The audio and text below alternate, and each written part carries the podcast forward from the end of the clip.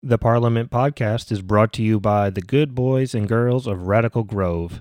It is for entertainment and educational use only. Thank you for listening and enjoy the show. Yeah, okay, we're good. We're recording. Everything's recording. I gotta get some Hit the fuck- theme music. Fucking energy music. I need some fucking wake up, black coffee on a Sunday. Let's go. Big Sunday energy. Welcome to the Radical Grove Parliament Podcast. My name's Roche. Hmm. Gotta get this coffee in me. All right, in the studio today we got Manny, young boy Manny. On the boards we got DJ Lomo. Hey Oh. yo. Your favorite New Yorkers, New Yorkers. How's your snake is? the sneakers. what did you say the other day? Yo, you good? Oh, yo, you good? Yo, you yo. good? Hey yo. Sounds right. aggressive. And in the in, in the studio today, uh, very special guest. Man, where where do I even start with this guy? Like fucking professional fireworks shooter. I think he skated for a minute. Fucking did some producing. Plays big bottle service, vibe clubs.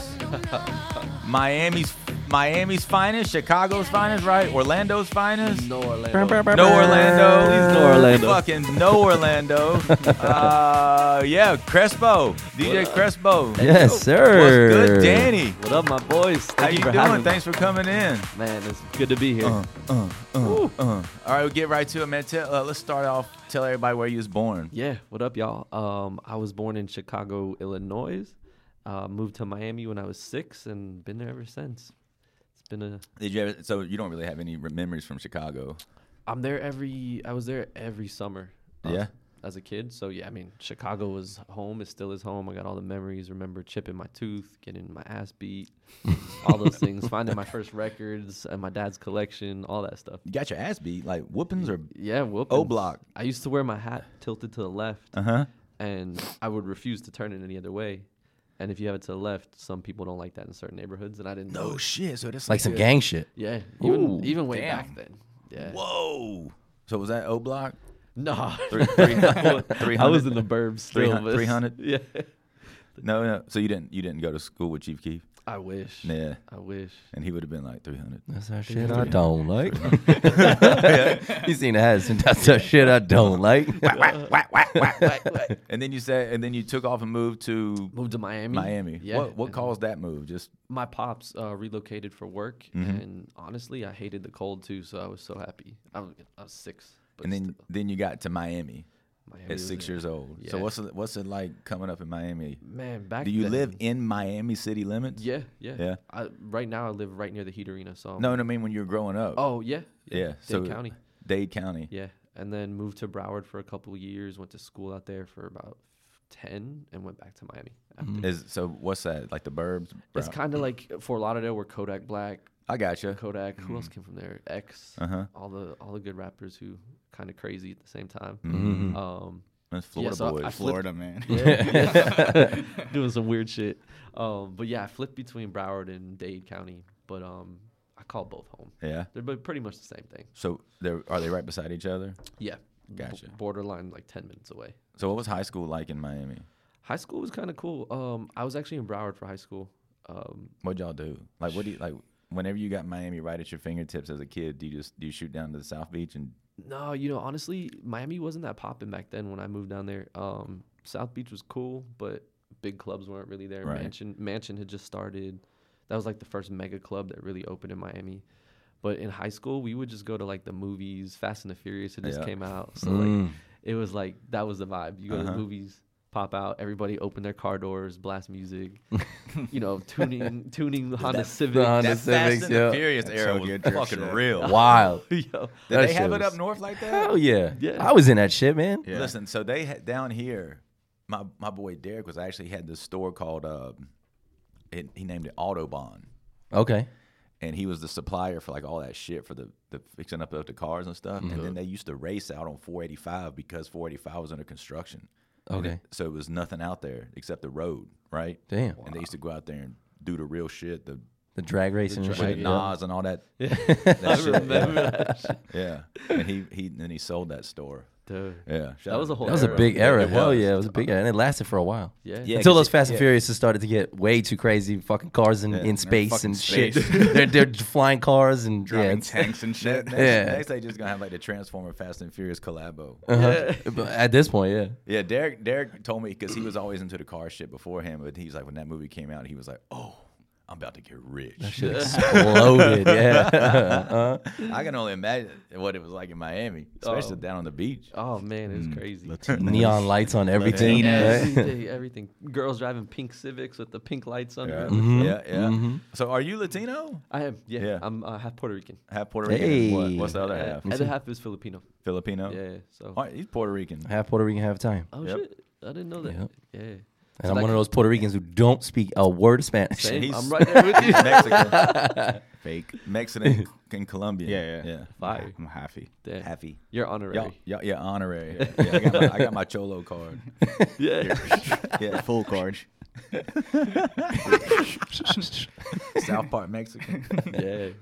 Uh, okay, so graduated high school, then what happened? Graduated high school. I uh, went to Florida State. By I barely got in. Um, but I knew I needed to go to college and just get out of South Florida for a little bit, get that experience. You of, got like- into the Seminole one? Yeah. Damn. We were pretty shitty back then. You needed Oh. like a 2.0, and I probably had a 2.1. So. It's- but School. that, yeah, it's Florida That was State. just like, yeah, that state was a school. regular state school. Yeah. Oh. yeah. Florida State school. But it's Um, still the Seminoles. Where's It's Florida always been- State at? Tallahassee. Yeah. Okay. Capital of Florida. Nappy boy. Okay. Not About that that. Yeah. Uh-huh. T Pain. Um, yeah, so went up there, and that's when I really started going to nightlife, going to clubs, just partying. What they, what what they have up there? they were all bars. What like, year was this? this? Was two, I graduated high school 2007, so Uh-huh. 2008 was when I went up there, and it was crazy to see what the nightlife scene was like. There was like probably 30 different bars, all slam packed, and like the DJs there were so unique and really good. Uh-huh. Actually, there's a dude named Speed Racer, um, who was on the radio, and I'd never heard someone mix hip hop like this. Like Right. it was kind of like AM style, Uh-huh. like mixing hip hop with rock, with pop, just back and forth. And I'd go to the clubs, and all the DJs were doing the same thing, and I was like fascinated by. Was it. he on Serato? Did, when He you was saw on him? Final Scratch. Right. when I Okay, first yeah. saw him. yeah. And then there's a DJ named Turk up there who was like the hottest DJ. I've heard of him. Yeah, he Yes. was he was crushing it. He ended up starting. He went down to Miami, started playing live when it 1st Uh-huh. opened. Um, he was actually one of my main inspirations for DJing. I'd watch him on Serato on two vinyl records or the time codes, And he was like, yo. I was like, this is crazy the way this man's mixing like Stay Fly with Three Six Mafia and like Akon and just running around and he was just controlling everybody. But the nightlife scene up there was popping because Florida State was just the party school. Um, it was easy to get in. Everybody every night would go from one club and pop to like three or four different ones. Um, and just to see the uniqueness of DJs from you could be in like a little hole in the wall bar to like the mega club they had up there. And they were all playing like very well transitioned music. And I was like, this is fucking cool. So I started to pick up my own. You're stuff. like, this is way cooler than college. This is way cooler than nursing, which I've been. I was Yeah. like, what the, what the fuck am I gonna be? So I started. I studied nursing at Could first. you imagine him as a nurse? Fuck no. no, it's like you never. I mean, I get, he's very genuine and sweet, but it's like Yeah. that stuff. But like, could you imagine? Is that Nah, like a man. Filipino thing? I feel like Th- That's Yeah. that. was- I was like, what the hell do I do with my life right now? You know? Mm. Doctor. yeah. Um, but now I look at blood and shit. And I'm like, no, I can't do that. It He's can't t- be- he's he's really the meme of the shit from like on the airplane when this person's dying is like, is there a Is there doctor, a doctor on the plane? No, now? it's not actually- There's a DJ. Yeah. no, but I'm a DJ. He needs yeah. his life saved not to put his hands up. yeah. And so like, um, when I got to Florida State, just seeing the music scene out there was so cool because there's people doing not only just the mainstream like AM style of music, Yeah. but um, What year was this? Two This was thousand. 2008. Uh huh. Oh, Oh, fucking prime of it. yeah. Was it your then freshman And year? down I there, was a freshman. reggaeton's Freshman, yeah. fucking. Reggaeton was Poppin'. popping. Daddy Yankee was just like, And on we fire. taking Crushing we everything. taking over. yes, Oh, that yeah. era hip All that, hop. yep. I played that That's uh, when last Khaled night. really like. Dude, it's been hitting hard for your generation. The young Dude, I kids. just like hit the North Carolina part like ten Yeah. times. North Carolina. Just, No Y- cap. Nobody ever did that before. what? Yeah. Shut up. the originator. Yeah, yeah, nobody's nobody's ever done that.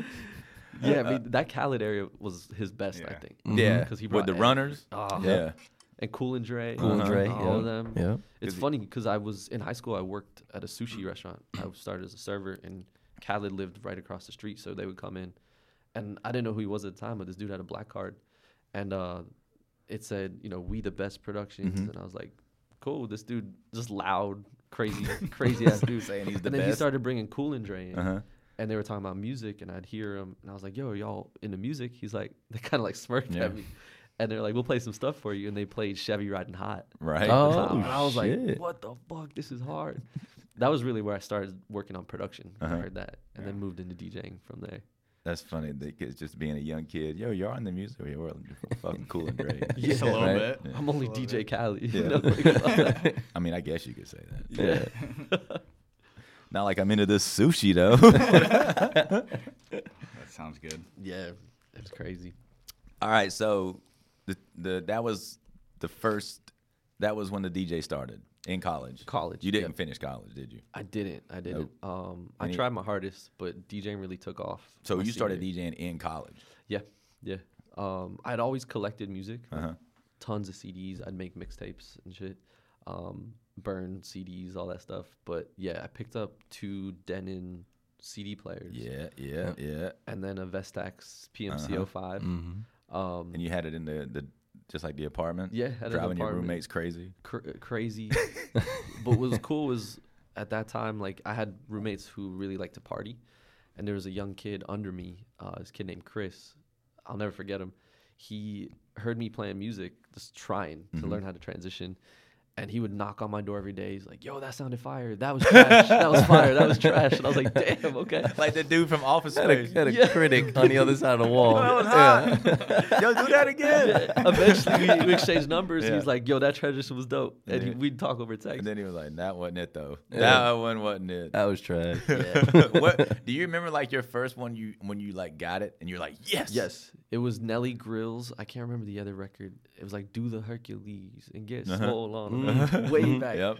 And um, I just remember when I first first got those two records to Beat Match, and this bulb went off in my head, and I was like, "This is how you fucking do Yeah. it." When 'Cause I did you didn't have when YouTube. did you when did you realize to mix on the hooks? That took a little while because I didn't understand the structure of music at the time and like how producers made intros and all this stuff. Um, so it took a little while there, but once I got two beats matched, I was like, "This is exactly what You knew what is up. Yeah. Yeah. You feel that, you know. Uh-huh. Um, but it was weird on CDs because you know, with Serato now we're so visual. Uh-huh. But back then there was no YouTube. There was I nothing. always loved that about Serato is that the visual part of it because I'm a very visual learner, Same. and I loved to see the fucking waves and when it was lining up, The and then breakdown of it. Yep. how the- the different areas of the song. You know what I mean? Yeah. And I and because I remember when I was first on Serato, I was like, these in like what I was like these beat intros are like the same as same size as these as the choruses. Courses. And then I was like, I bet they go together. Yeah. that's, that's how I teach my students visually. you know? It's crazy. I was like, I bet that's I bet that's why it's like that. Yeah. That's how you do it. That's how you do it. Yeah, that's how you make it so clean. yeah. So what was crazy was uh, Chris, who lived under me, he came up one day. He's like, I got this idea. He's like, I just got all my student loan money. He's like, let's throw a party with it. and I was like, what? Florida thing. I was like, he's like, let's use your apartment and let's throw a party in here. It was a big ass apartment. It was four bedrooms Uh-huh. and it had this huge hallway that we could fit, you know, probably 200 people in. And I was like, I mean, I'm down. It's not my money. So we went across. The So street. he, how would he get student loan money? How does that work? uh, what at FSU when you apply for what was it Bright Futures? Uh-huh. Bright Futures is what it's called. Um, if you get a certain GPA, they distribute them. So it was, it was like a living salary. Yep. Yeah. Pretty much, it was probably like three grand a semester. Yeah. That was enough to buy. We went to the liquor store and probably bought like 50 bottles of Smirnoff. That's all. It was just red Smirnoff. and through a party. and through a party, we made, you know, hunch punch, all that stuff Uh-huh. you do in college, built a tiki bar. And um, we threw this party, and it ended up being probably one of the craziest, like, Project X parties. Yeah? Oh, it was, shit. It, we broke part of the floor from having so much people. Oh, that's the project. That It was- shit. But I did not know how to fully DJ at this time. I just No. had made my CDs. I would, you know, backspin the record, press play. Yeah. But I kind of had learned how to DJ to people because my homies would come over, we'd chill, have a little party. This one, I was like, all right, you know, we're throwing a big ass party. I got to come at least somewhat correct. So I burned all those CDs. You know, you put your little track list on each one. And um, it ended up being a rager, like people throwing up all over the place. My bed, like it was just Damn. people making out in it, doing all kinds of crazy shit. And that party kind of solidified us as like a promotion group. Uh-huh. Yeah. People were like, we're coming to these parties every week. So they became the pregame at Florida State At your apartment. at my apartment, beach club, beach club. Damn. Yes. So we did about 10 of these. We take those, everybody from the party, we take two party buses to the big club in Tallahassee called Chubby's. And we'd show up 200 deep. And this, cl- these clubs were like, what the fuck Mm-hmm. is this? So we kind of like demanded like a scene in Tally. Like, yo, Yeah. we're doing these parties, we're bringing a good crowd. And eventually that got my foot in the door to start opening at some of the venues out there. Were y'all making any money off of those parties that you were Mm-hmm. Hell throwing? Yeah. definitely. We charge per, the club would give us 10 bucks per head to bring. Okay. bring- But no, I'm saying just at your apartment. Oh Or- no, we wouldn't just- charge a dime. So that was just all Just a fun. pregame, And then the yeah. club, yeah. 10 bucks a head, two grand Yeah. off of 200 people. and that was money back then. And then what they pay Oh, you to yeah. DJ when you first got there. when I first started, it was probably a hundred bucks. and you were showing up 200 deep. 200 deep, Knowing what you like- know now, you'd be like, yeah, I'm going to do like 10 grand. exactly.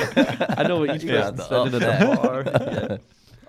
Um, and that was just a cool thing to see because it was like, wow, we can create like some kind of culture and bring you know like a good crew of people to the clubs. And uh, we started demanding or commanding nightlife in Tallahassee that way, which is really Uh-huh. What cool. was the name of the production? y'all- um, fuck. what I know was y'all it? had some fly shit. I forgot. Mayhem Promotions. Mayhem. pro- Yeah, Mayhem it's Promotions. always some It young makes sense. 20 year old Yeah. idea. It was wild. And then we- Killers on the Block promo. Yeah, yeah. um, but that was crazy because Mayhem. that was how we got. That's how I got my foot into nightlife. in the Yeah, that's how a clubs. lot of people get their Hell foot in the yeah. nightlife. Yeah, I kind of got my foot into it by showing up, fucking with all the hairstylists. Mm-hmm. That's what Yeah, I'm saying. yeah. Yeah. 'Cause Any they was like, "Mm, any type of like showing people that like you're willing to bring people into the nightlife atmosphere. like, yeah, that's, that's what I said. that's the way to do it. Especially nowadays, even fucking body, you put a fucking dog up in the DJ booth and you get DJ. Yeah. that might be the next thing. Like as much as people love dogs, I might start doing like pre-curated sets and just put my fucking dog on Throwing it. dogs up Right on on the top. fucking Everybody's up there with their mouse around phones. and shit. Go viral on TikTok. Fucking dogs is like asleep. Mm-hmm. yeah. All right. So tell us about the first gigs. First gigs were fun, man. They were opening gigs. their opening gigs. That's where I really learned how to, you know, control people with- Uh-huh. like with, with song selection Yeah. and how important that. By this part time, was. you're on Serato though, right? I was on Serato. No, honestly, still on CDs. Okay. Serato was like kind of iffy at that point. Yeah. Uh, Um, and then I picked up a pair of Tech 1200s and uh, the time codes, and that was a game changer Yep. for me to be able to feel the movement. and stuff. Mhm.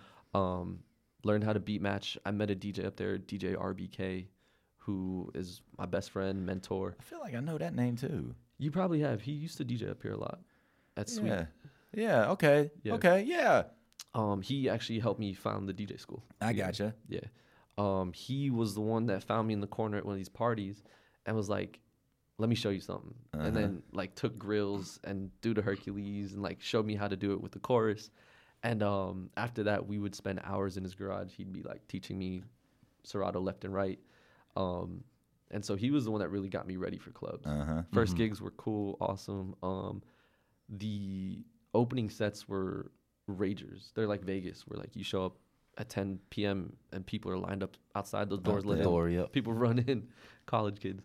Um, so that that was cool. It turned the opening gigs taught me a lot about you know just how to play to college kids. to the how- people. Mm-hmm. Yep. Yeah, because I'd never really played in front of people other than Yeah. the house parties.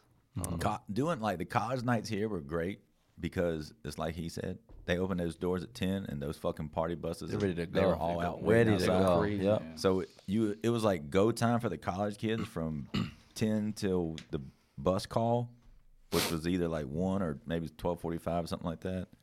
But then there was also this shift whenever the like bottle shit would show up at around eleven thirty midnight. So now you had to, you know what I mean? You had to dibble dabble. Yeah. So it was like a college rager, but then all the bar, all the bottle people would come because they wanted to see the college kids and shit. Yeah, yeah. You know what I mean?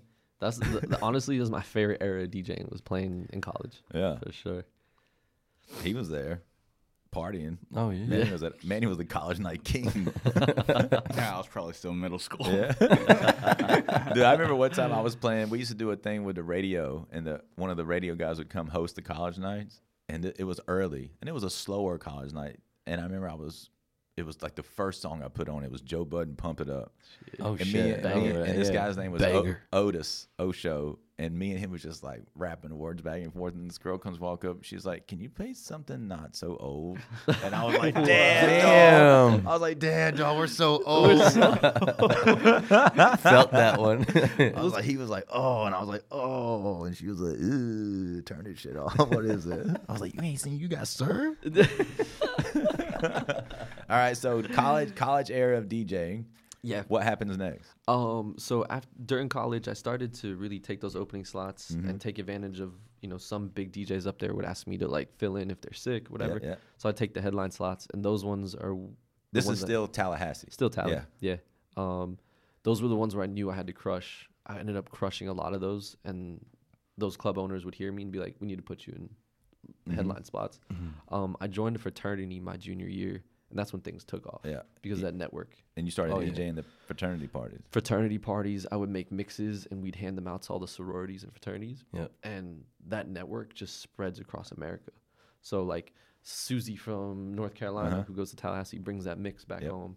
It's it, these were CDs at the time, and people would burn them. Yep. They would kind of like go around like wildfire almost, because no one was really cutting mixtapes like that. I was mixing Oh. E EDM and house. No one was really doing that. I guess Uh-huh. Especially that is attached to the college age anyways. Exactly. You know what I mean? Exactly.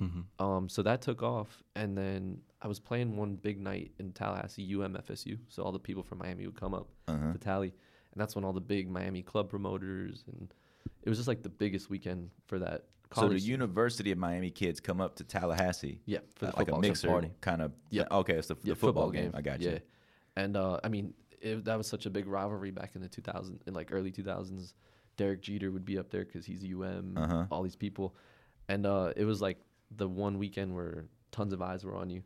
And I played this insane set at Chubby's, and a couple club promoters came up that night like, "Yo, we'd love to bring you down to Miami." And you were like, I was like, "Miami." I was like, how old? Were, "Fuck." how old were you? I was 22 at the time, and I was like, "Damn, I would love that." Like, Uh. Yeah. So that's really where it started the network moving down to Miami, and uh, I met a lady named Olivia. Did they follow up on what Oh, they said? They Or were did. so Oh. it was weren't actually a bullshitting? lady. Her name was Olivia. So she, so she was for real. She was for real. She was like, "Damn, I love this." Um, her Uh-huh. she thought she brother- was cute too. I don't know. Nah, that's actually one of my best friends. Yeah. Uh-huh. She e- ended up managing me for almost like six, seven years. But she brought me down to Miami, um, and she's like, "Let's get you some opening slots, Florida room, uh, under Live. There used to be a club called Arcadia. I remember. yeah, yeah, I remember. Okay, wow. So I moved to Miami, and I I came down there with this college kid mindset, like I'm gonna play these high energy sets. And I would, my first couple ni- times playing in Miami, I bombed, Uh-huh. completely bombed. Uh-huh. Tell them why you bombed. because I pl- I was playing like the craziest EDM, and Miami's not really It's not that crowd. that crowd. yeah. Yeah. I learned that very quickly. Um, I played one night with Joe Miles in Conflict, and I was supposed to headline at set. I got in, I get in there, and I just start banging like "Pursuit of Happiness" and all these like college ragers, and people start walking out. And Conflict comes back, taps me on the shoulder. He's like, "Management wants me to hop back on," and I was like. Fuck yeah, you knew that, man. First of all, it's daunting having the conflict look over your shoulder, watching everything. So do. you Mm-hmm. were you were you were headlining. They booked you to play the big thing. Who who booked it? Olivia. Olivia did. Uh-huh. So she yeah. booked you as Crespo. Yep. And you come in there, and this was at set, right? was you at said set. set, yeah. And you got to watch conflict open. Uh, well, I get there. Yeah, he was. Yeah. he was opening. I was like, wow, holy shit. So you, you got the same you got the same fucking treatment Joe got. It was Like Joe said when he showed up, he had the headline. He was playing after conflict, and he's like, "You fucking show up and conflict's opening," and he's over there. Doing all crazy shit. Yeah. Yeah, it just you know, and he's like, "Fuck, am I supposed? What yeah, am I supposed to do?" Yeah. How you follow Yeah. that up, right? so There's only clean. so many times that I could fucking play heads roll, motherfucker. Like- so he that like man, they're like, all right, management wants us to get back on. yeah. Um, and that was a good learning lesson Yeah. for me because Miami taught that taught me how tough of a market Miami is to play because it's so diverse and you can't just go in and bang an hour and a half set, two hour set. I mean, some of, some of those sets are four or five hours, Yep. and you watch a DJ like Conflict, and he just knows how to perfectly flow through that, you know. And so I was like, "Fuck, I'm nervous as shit." I'm like, "What do I do?" Mm-hmm. But it was a great learning lesson because Conflict's such a a great DJ, a good human that he was like, you know, we'll we'll talk about this. Yeah. You know, he was willing to teach me and tell me like what went wrong, what not to do, which some DJs would just be like completely fuck off. Yeah, Which is why I have so much respect and Mm-hmm. love for him because he's always pushed DJ culture and wanted everybody to like win. So like that night was like a big learning lesson for me. Yeah, he was like, yeah, uh, don't worry, just go hang out. But I got you. Yeah, he's like, let me I got handle this, this. I got Just this. watch. Brought the room back together. Everything. We'll was talk good. in the morning. Yep. Dude, that sucks. I had to be the dude sometimes to go tell him that I got to get back on. Yeah. Oh, Wait, to so tell to the tell conflict DJ or no, just no. a DJ? No, no, like Just other any any DJs. other DJ. Yeah. yeah. Oh yeah, I've done that. And shit. they would it's say- the worst yeah. too. I remember, I remember, remember Caroline Dia Moore, the Yes. girl. Yeah. I had to tell her, and I went up, and as soon as I like got up to her, she's like, "I know," Oh, and she goes, "I'm sorry if I ruined ruined the night." I was like, "No, that's all No, good. you're Like, you good. know, you did your thing. Like, go for- grab a drink." Yeah, yeah. And then I you played- killed it though. Yeah, yeah, exactly. Yeah, yeah. You were and uh, killing then, oh, it. And then I, and what's funny is I played. uh Blame it on management. No, I was I, closer to the end of the night. I played. um Oh, what's their names? They they live here. uh, what's the big hip hop '90s group that had the weird fucking beat? They were like in that Lunas, Air, Lunas. Uh, Like, I got five on it. Shit. that, but they they weren't that one. Like they're like Far Side ish, Lunas From here, North they Carolina? live From here Carolina. now. They they speak their own language. Shit. Anyways, I can't remember. I can't think of it right now. Fire ass fucking song. Mm-hmm. It'll come to me in a little bit. But she he was hanging out with her. He was up here. I guess they knew each other just from the fucking Hollywood circuit. And she comes around and she's like, "Oh my god, did you know he was here?" And you're playing the song. I was like, "Nah, I'm just playing it because it, it works." She's like, "He's fucking here. He's fucking here." like she's like grabbing him and shaking him, and he's just like, he's like "All right, little white girl, like." chill." But that was it. Shout out to Caroline Dia Moore. She was fine. Damn. Th- I feel like there's been an era of so many DJs since I've started that like you see like the trends go through them and it just shows like not not in a bad way, but like it shows like how well open format season how well seasoned open format DJs are to like withstand that time. Mm-hmm. Oh, yeah. You know, that's why I still love doing it. And we've seen Yep. it all. All of it. all of it. You look at dude like Tommy Trash or like the back, uh, the EDM days where these guys were popping for two years, three years, completely fell off the face of the Yep. earth. You don't even hear 'em now. Yeah, and then there's the open Then they for- tr- then they there's try the to open stay format relevant. dudes. We're just like the the scorned dudes, just like Still Yeah. doing Like hanging on. yeah, just you know, like can do any like we're like you know they're like "Ugh, go get me the open format guys, like when, you know like when ev- when the trend dies, Uh. oh go get me the open format it. Go guys. dust them off. for It's me. Yeah. just like the bug that's hanging onto your car while you're driving. Go get and it's it. still hanging there. Yeah, and get then it you again. stop and it's still there. Yeah. Go get the guy that mixes sexy red and Britney Spears together. it's probably because we love music. So Yeah, much, that's so, exactly man, what you it know, is. Like, and I- it all comes full circle. Like everywhere you, you does. see all the shit now, it's like the, all the shit we were talking about. This all the music Yeah. that was Yeah. years ago, and then these younger cats are like yeah, asking for that shit that we were playing 15 years ago. Yeah. And That these kids are trips me fresh the fuck out of high school Yes. and That all these college. TikTok trends and That's stuff. wild. Too. Yeah. Yeah. Social media.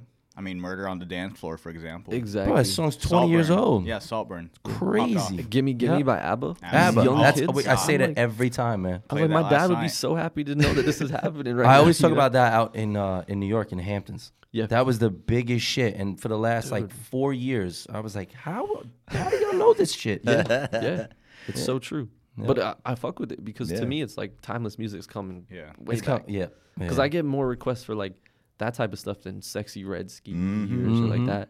Records that you think we need to play, Yeah. but like those that's timeless. that's like spur of the moment crazy shit. Like, Yeah. people love it. It's like you let that shit rock for forty five seconds. I mean, you see most of these records now; they're only two minutes long. There's no, Yeah. there's no, like their brains are just programmed like that now. It's like oh, in and out, in and out, in and out. You play a song for too long, it's like yeah, All right, I'm bored. Next. Yeah. Yeah. Yeah. then they walk away or they're on their phone. yeah, it's so true. Yeah. They just that fast paced open format is just it's what it is right I now. love it. I love it too. Yeah, I love open format. Yeah. Mm-hmm. I think it's the greatest thing on earth. True open format. yeah. Yeah. That's why you got to check out vinyl. like the room, the place vinyl here is real yeah. open format, and they Yeah. don't, and they want you. The, like you think you're open, and they'll be like opener, get more open. yeah.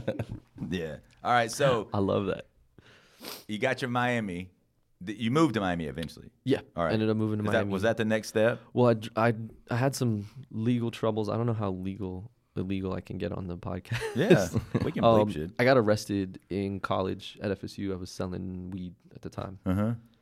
So you're Am I ahead of the incrimin- curve. I guess I've already been incriminated. Yeah. But, um, yeah, so I was I was selling weed just to make money. Um, I was playing gigs left and right, like headlining Uh-huh. ones, and I I was that kid in school now where you know I'm s- I'm in these classes like biology and chemi- organic chemistry, and I'm in the back just downloading music, cutting edits. Just like fuck it, whatever. yeah, and I was like, fuck this. Why am I doing this?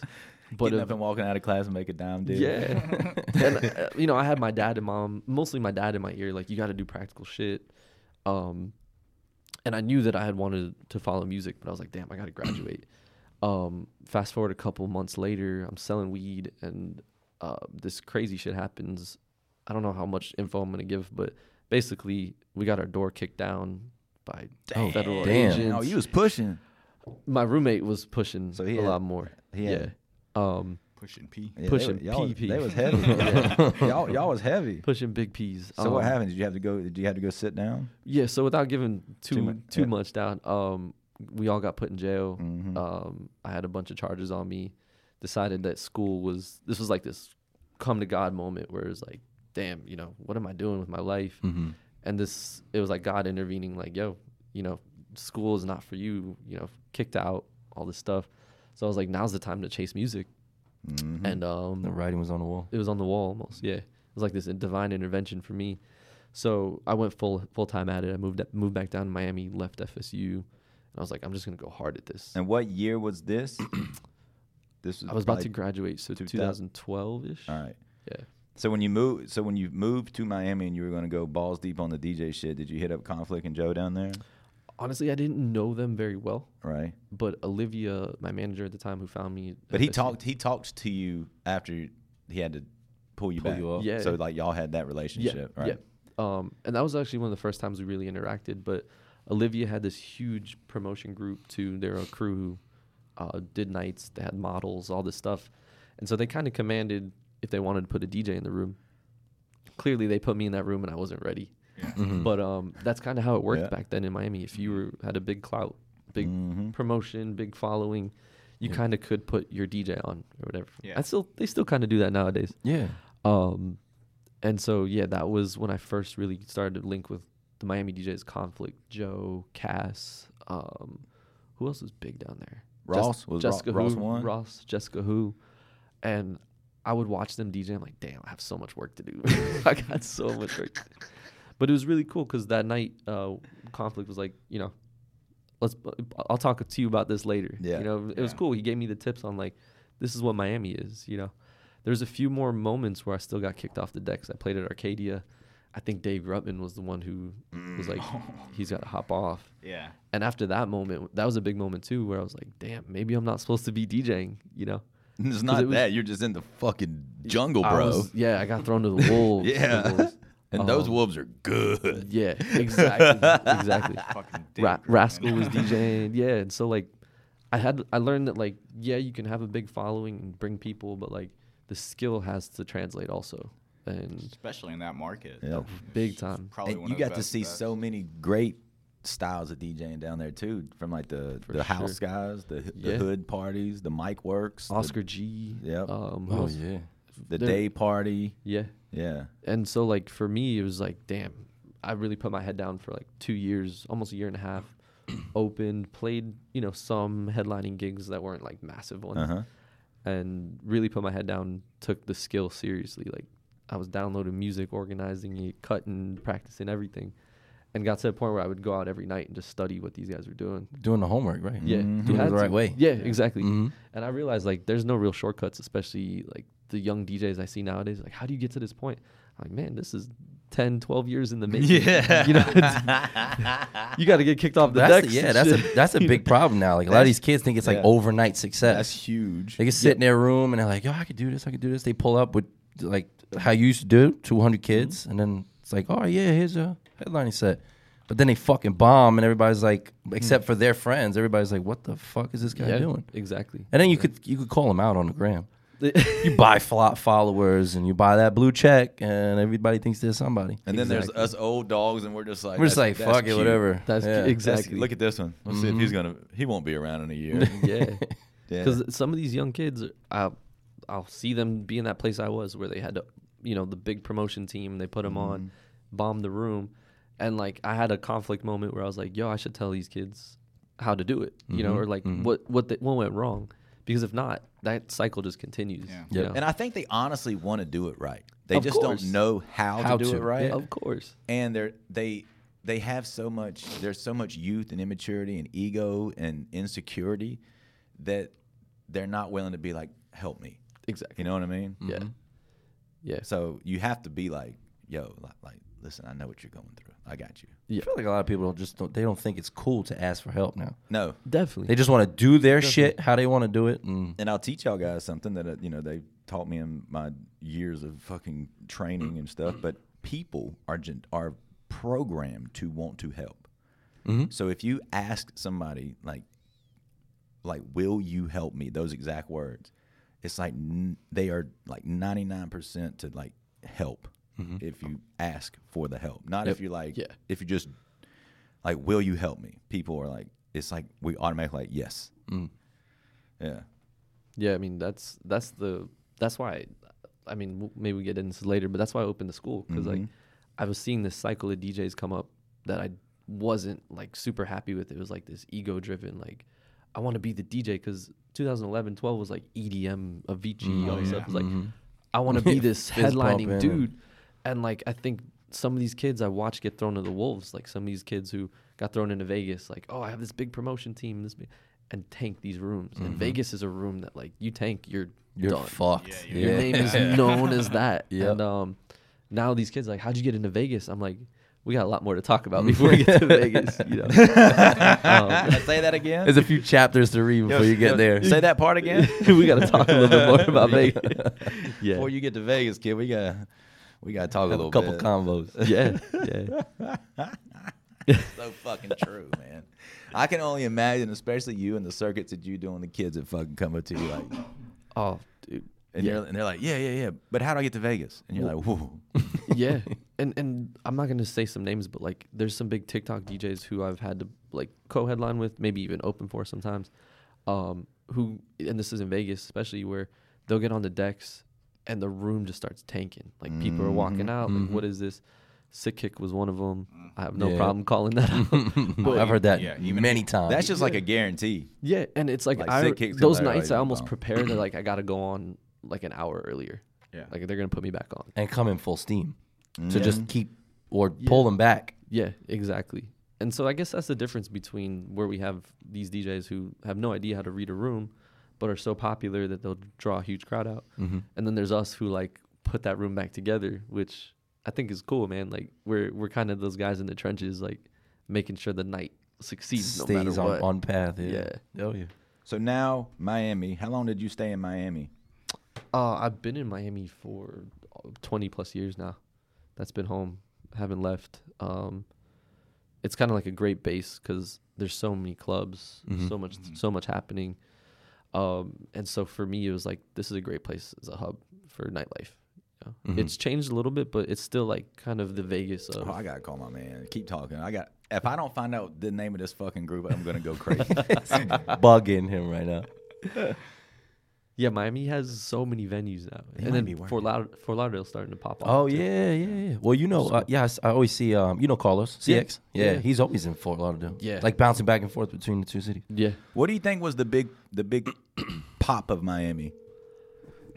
Man, that's tough because it Man- it's- Mansion lived, yeah. when mansion opened And uh, Wayne started talking about it. Mm-hmm. yeah, and then so my favorite era this was in college too was when like new disco was popping like Mastercraft and uh, Um. like but AM was doing Banana Split Yeah. um and so Steve Aoki would do this party with AM sometimes but mainly him at Bed Mm-hmm. it's a club where there's just bed, Yeah. Yep. beds Yeah, everywhere yeah, I remember. and uh, Didn't they have one of those in New York, or they're just down in Miami, the Mm-hmm. big white beds? Yeah, yeah, yeah. yeah. White beds everywhere. Yep. Um, and that kind of brought these celebrities and the mansion open. It was like, this is the mega That's when club it of the, of blew the up. country. Yeah. And so mansion for so long was the spot. And man, if you think about mansion back in the day, it wasn't even that nice compared to what we have now. Uh-uh. Yeah, The right. hair show Yep. mansion Yeah. But for Jamie Priestley's clothing line that she tried to launch. oh shit. She from North Carolina. You know her from Joe Dirt, the blonde. Yeah, The- yeah. Yeah. Um, but yeah, so Mansion was like the poppin' era of E Miami, and then Ultra started popping off. EDM was so big in Miami, Mm. Yep. W, yeah, WMC. was huge. We're It- talking. What we're talking like 20, 2010, 12. Probably seven yeah, to twelve. 7, 12. But those early days of WMC were different than they were now. That like that whole ultra shit now is different than what it used to be. Oh, yeah. because it wasn't all just house music. You used to get guys like fucking Jazzy Jeff would go down there and do the, the pool party, and Yeah. it was different. Yeah, Like the whole thing was just music. it was. Yeah, it was just a conference. Then it just Been there starts twenty years. Fuck. Damn, I'm old. Wait, hold up. So when we met, like twenty thirteen. Yeah, Yeah. I hear. Fuck, that I was know. ten years ago. I know it's crazy. No, twenty. man, Let's give it Probably- twenty fifteen. Probably 15. Yeah, When was Sweet really popping out here?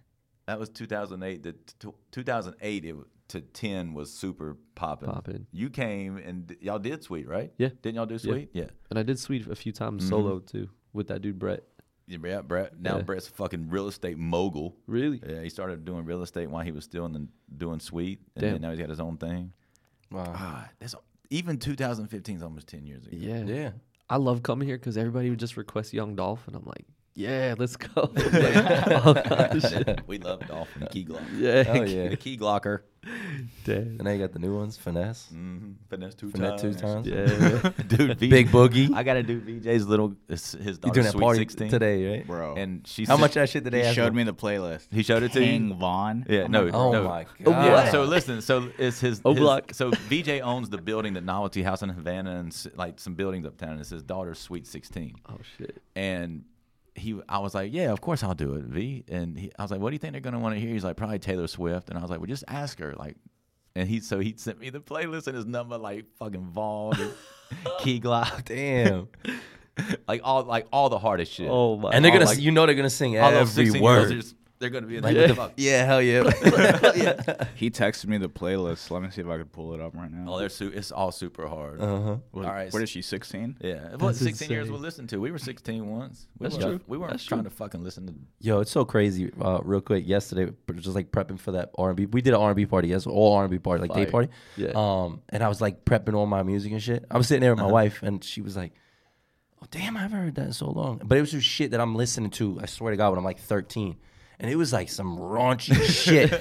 She was like, "I was like, you understand when I was listening to this shit." And now you think about what these kids listen to at like 14, 15, Oh, 16. man. It's Yeah. even worse. Especially if you listen to Vaughn and Dirk and all. love it. Yeah, I love it. This shit right here is all props. and I have to Google what they're saying, like to get the lingo. Like, what does that mean? all right, so 20 years in Miami. All right, so hold up. Now, now, when did you start traveling out of out of Florida? Damn, good question. Um, so I joined. So I joined Rich Group with Conflict. uh-huh. Conflict, you know, I started to get better. Conflict pulled me aside. I started to have a following, and he's like, you know, I think you'd be a good asset to this team. And it was all my favorite DJs. I mean, Mm-hmm. Yeah. Excel, Jessica, Jessica Who, Graham Funk, uh, Obscene. obscene. And I was like, damn, for me to be on this would be sick, Mm-hmm. you know. Um, so join Rich Group and Lewis Rich is a beast. I have so much respect for that dude. Um, he always found ways to get us in the right spots. Yep. And so I started traveling to the c- accounts that they had played in, kind of plugged me into uh, Connecticut, New York, different spots.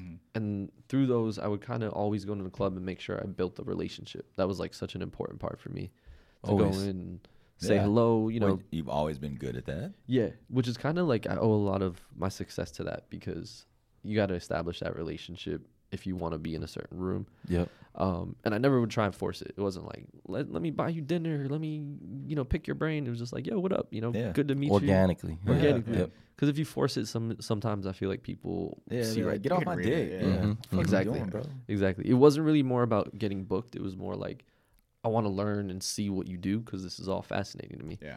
So each city I'd go to, I'd make sure like build a cool relationship, and through that, make sure I play a good set. Obviously, bring people out. It was like a combination of doing all this stuff to where they're like, "Yo, you know, killed it tonight. Let's bring you back here, here, here." And it started to be this good ball of momentum through Rich Group, and you know, obviously you have guys like Conflict and Joe going in, crushing it, and then Lewis would be like, "Hey, I have other guys. Let's see how we can plug them in." Mm-hmm. And so from that, I was like, you know, I got to execute on the level that these guys are doing. And a lot of really cool accounts came from that, you know. And then I was like, damn, I could travel, make some really good money. And to me, I would watch the people in Vegas and be like, that's the dream. you know, Yep. how do how the fuck do I get Gotta into get there? to that point. and it took forever. It took almost six years of traveling, building the name, branding, and all that stuff. And then I started to realize how important branding was. And I think a lot of DJs back then really didn't focus on it. It was like social media was kind of like, eh, Yeah. what do I do with this? It was a goof. It was, like, it was a goof. Yeah, yeah, we're we like, just- we're just here to DJ. Yeah. you know. Right. And then I realized how much time you need to put into that stuff. So I would spend tons of time developing graphics and getting logos done. and- Mm-hmm. doing it yourself. Yeah. Were you yeah. reaching out to other people too? I was doing Oh, yeah. it mostly myself. That was like the only thing I really loved from school was learning Photoshop. Um, Oh, sick! They taught you Photoshop. yeah, in high school, Oh hell yeah. I was in newspaper class, and that's where I learned like Yeah. literally, if I could tell anybody, take a take a Photoshop class. That's like the number one skill I've learned in this time because you control your branding. Now. Hell Yep, yeah. That shit helps. Yeah, I wish I would have done that, like graphic design or something, so I could have been. yeah. Because then you Yeah. know you send your stuff to a graphic designer and he'll s- kick something back. You're like, this is not the vision. Yeah. Mm-hmm. Yeah. Mm-hmm. We're like you're at home creatively making whatever you want. Yeah. let's say you're in an era of like anime or some shit. Like I, have been on this Akira uh, kick, so like all my graphics are like anime style Mm-hmm. now, um, and it's cool because I think people can attach to your brand that way. You know, like Yep. Wait, hold on. Didn't you skateboard? a little bit. I tried. I Like, tried. Do you do you see that any like with the skateboard and the anime that yeah, that played a big culture part. Of, and yeah, branding? that played a big part in my branding. Um, it was mostly anime since I was young. That was like Yeah. Mm-hmm. the Dragon Ball Z's and you know Full Metal Alchemist type shit. And I, I Japanese culture to me Right. was like the shit. Fucking too. fly, still fly. Still, they never man. miss. They're Yeah. like they're hundred fucking decades strong on that shit. I was I went to Japan last year for my first time, and they're just like they know how to appreciate moments in time. So like you have stores just dedicated to boom boxes, Right. And like Damn. Porsche front ends, like and people are in there buying this. Shit. Yeah. But like it's cool because they appreciate that culture. Yeah. It's not like oh we're in America. I feel like we see something cool. It, we're pop culture, right? Right. So we see something dope. Cool, this is dope, and let me throw it away. What's Right. next? Yeah. You know, they're They- like, they really do find it the art, the detail to everything. yeah, Even with even like with hair Yeah. when we were doing that, the time that I spent with them, I was like these they're so fucking detailed. yeah. Makes you more detailed. Yeah. I came back from there and I was like, man, I came back to America. I was culture shocked. Yeah, you're like this place sucks. I was like, damn, no one has respect for anything. No. Nothing, bro. It's crazy. There, they Yo, even respect the subway. It's Our- clean. Our president was on the fucking Super Bowl talking about getting shorted for Doritos. Like, this is where we live, bro. Our commander in chief. Yo, they. Sh- I'm gonna need more than eight cookies on the Oreo road, bro.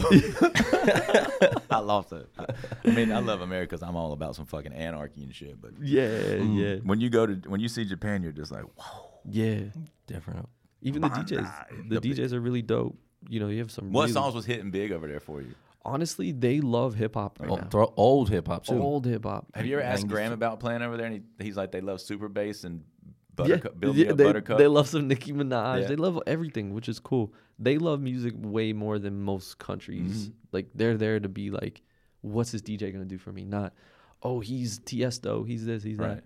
And so like, a open format DJ comes out there and they're mind blown by it. Yeah. You know, because it's not just house Right. music all night. They and hear it's so everything. much American culture that which they love. They love. think- I guess they they're- just appreciate they're it all. fascinated by Yeah. all the Yeah. Mhm. masses. Ah, Yeah. It's pretty cool. I was there. I came in with the mindset like, oh maybe I need to play some K-pop because K- and J-pop, which are Yeah. big out there. Big, yep. They don't want to hear that shit. Mm-mm. Nah. They get that every day. Exactly. Like- they idolize, r- especially rap culture out here. They want to see It's- what we do here. Yeah. Yep. So like an artist, uh, like I was there when Quavo was there, and like Quavo's cool. I- He's not, you know, the Migos together. And uh, it was crazy. People were running after him in the street, like, like he was Taylor Swift. I'm like, damn, this is crazy. But yeah, And that's he was like, "Mama." yeah, mama, mama, mama. Oh, that's funny. Yeah. So that so the traveling list. What are some of the greatest places you've done? the the traveling really was what made me understand like how cool you could take something like DJing, Yeah. how far you could take something like DJing. Um, What? All right, let me rephrase the question. What?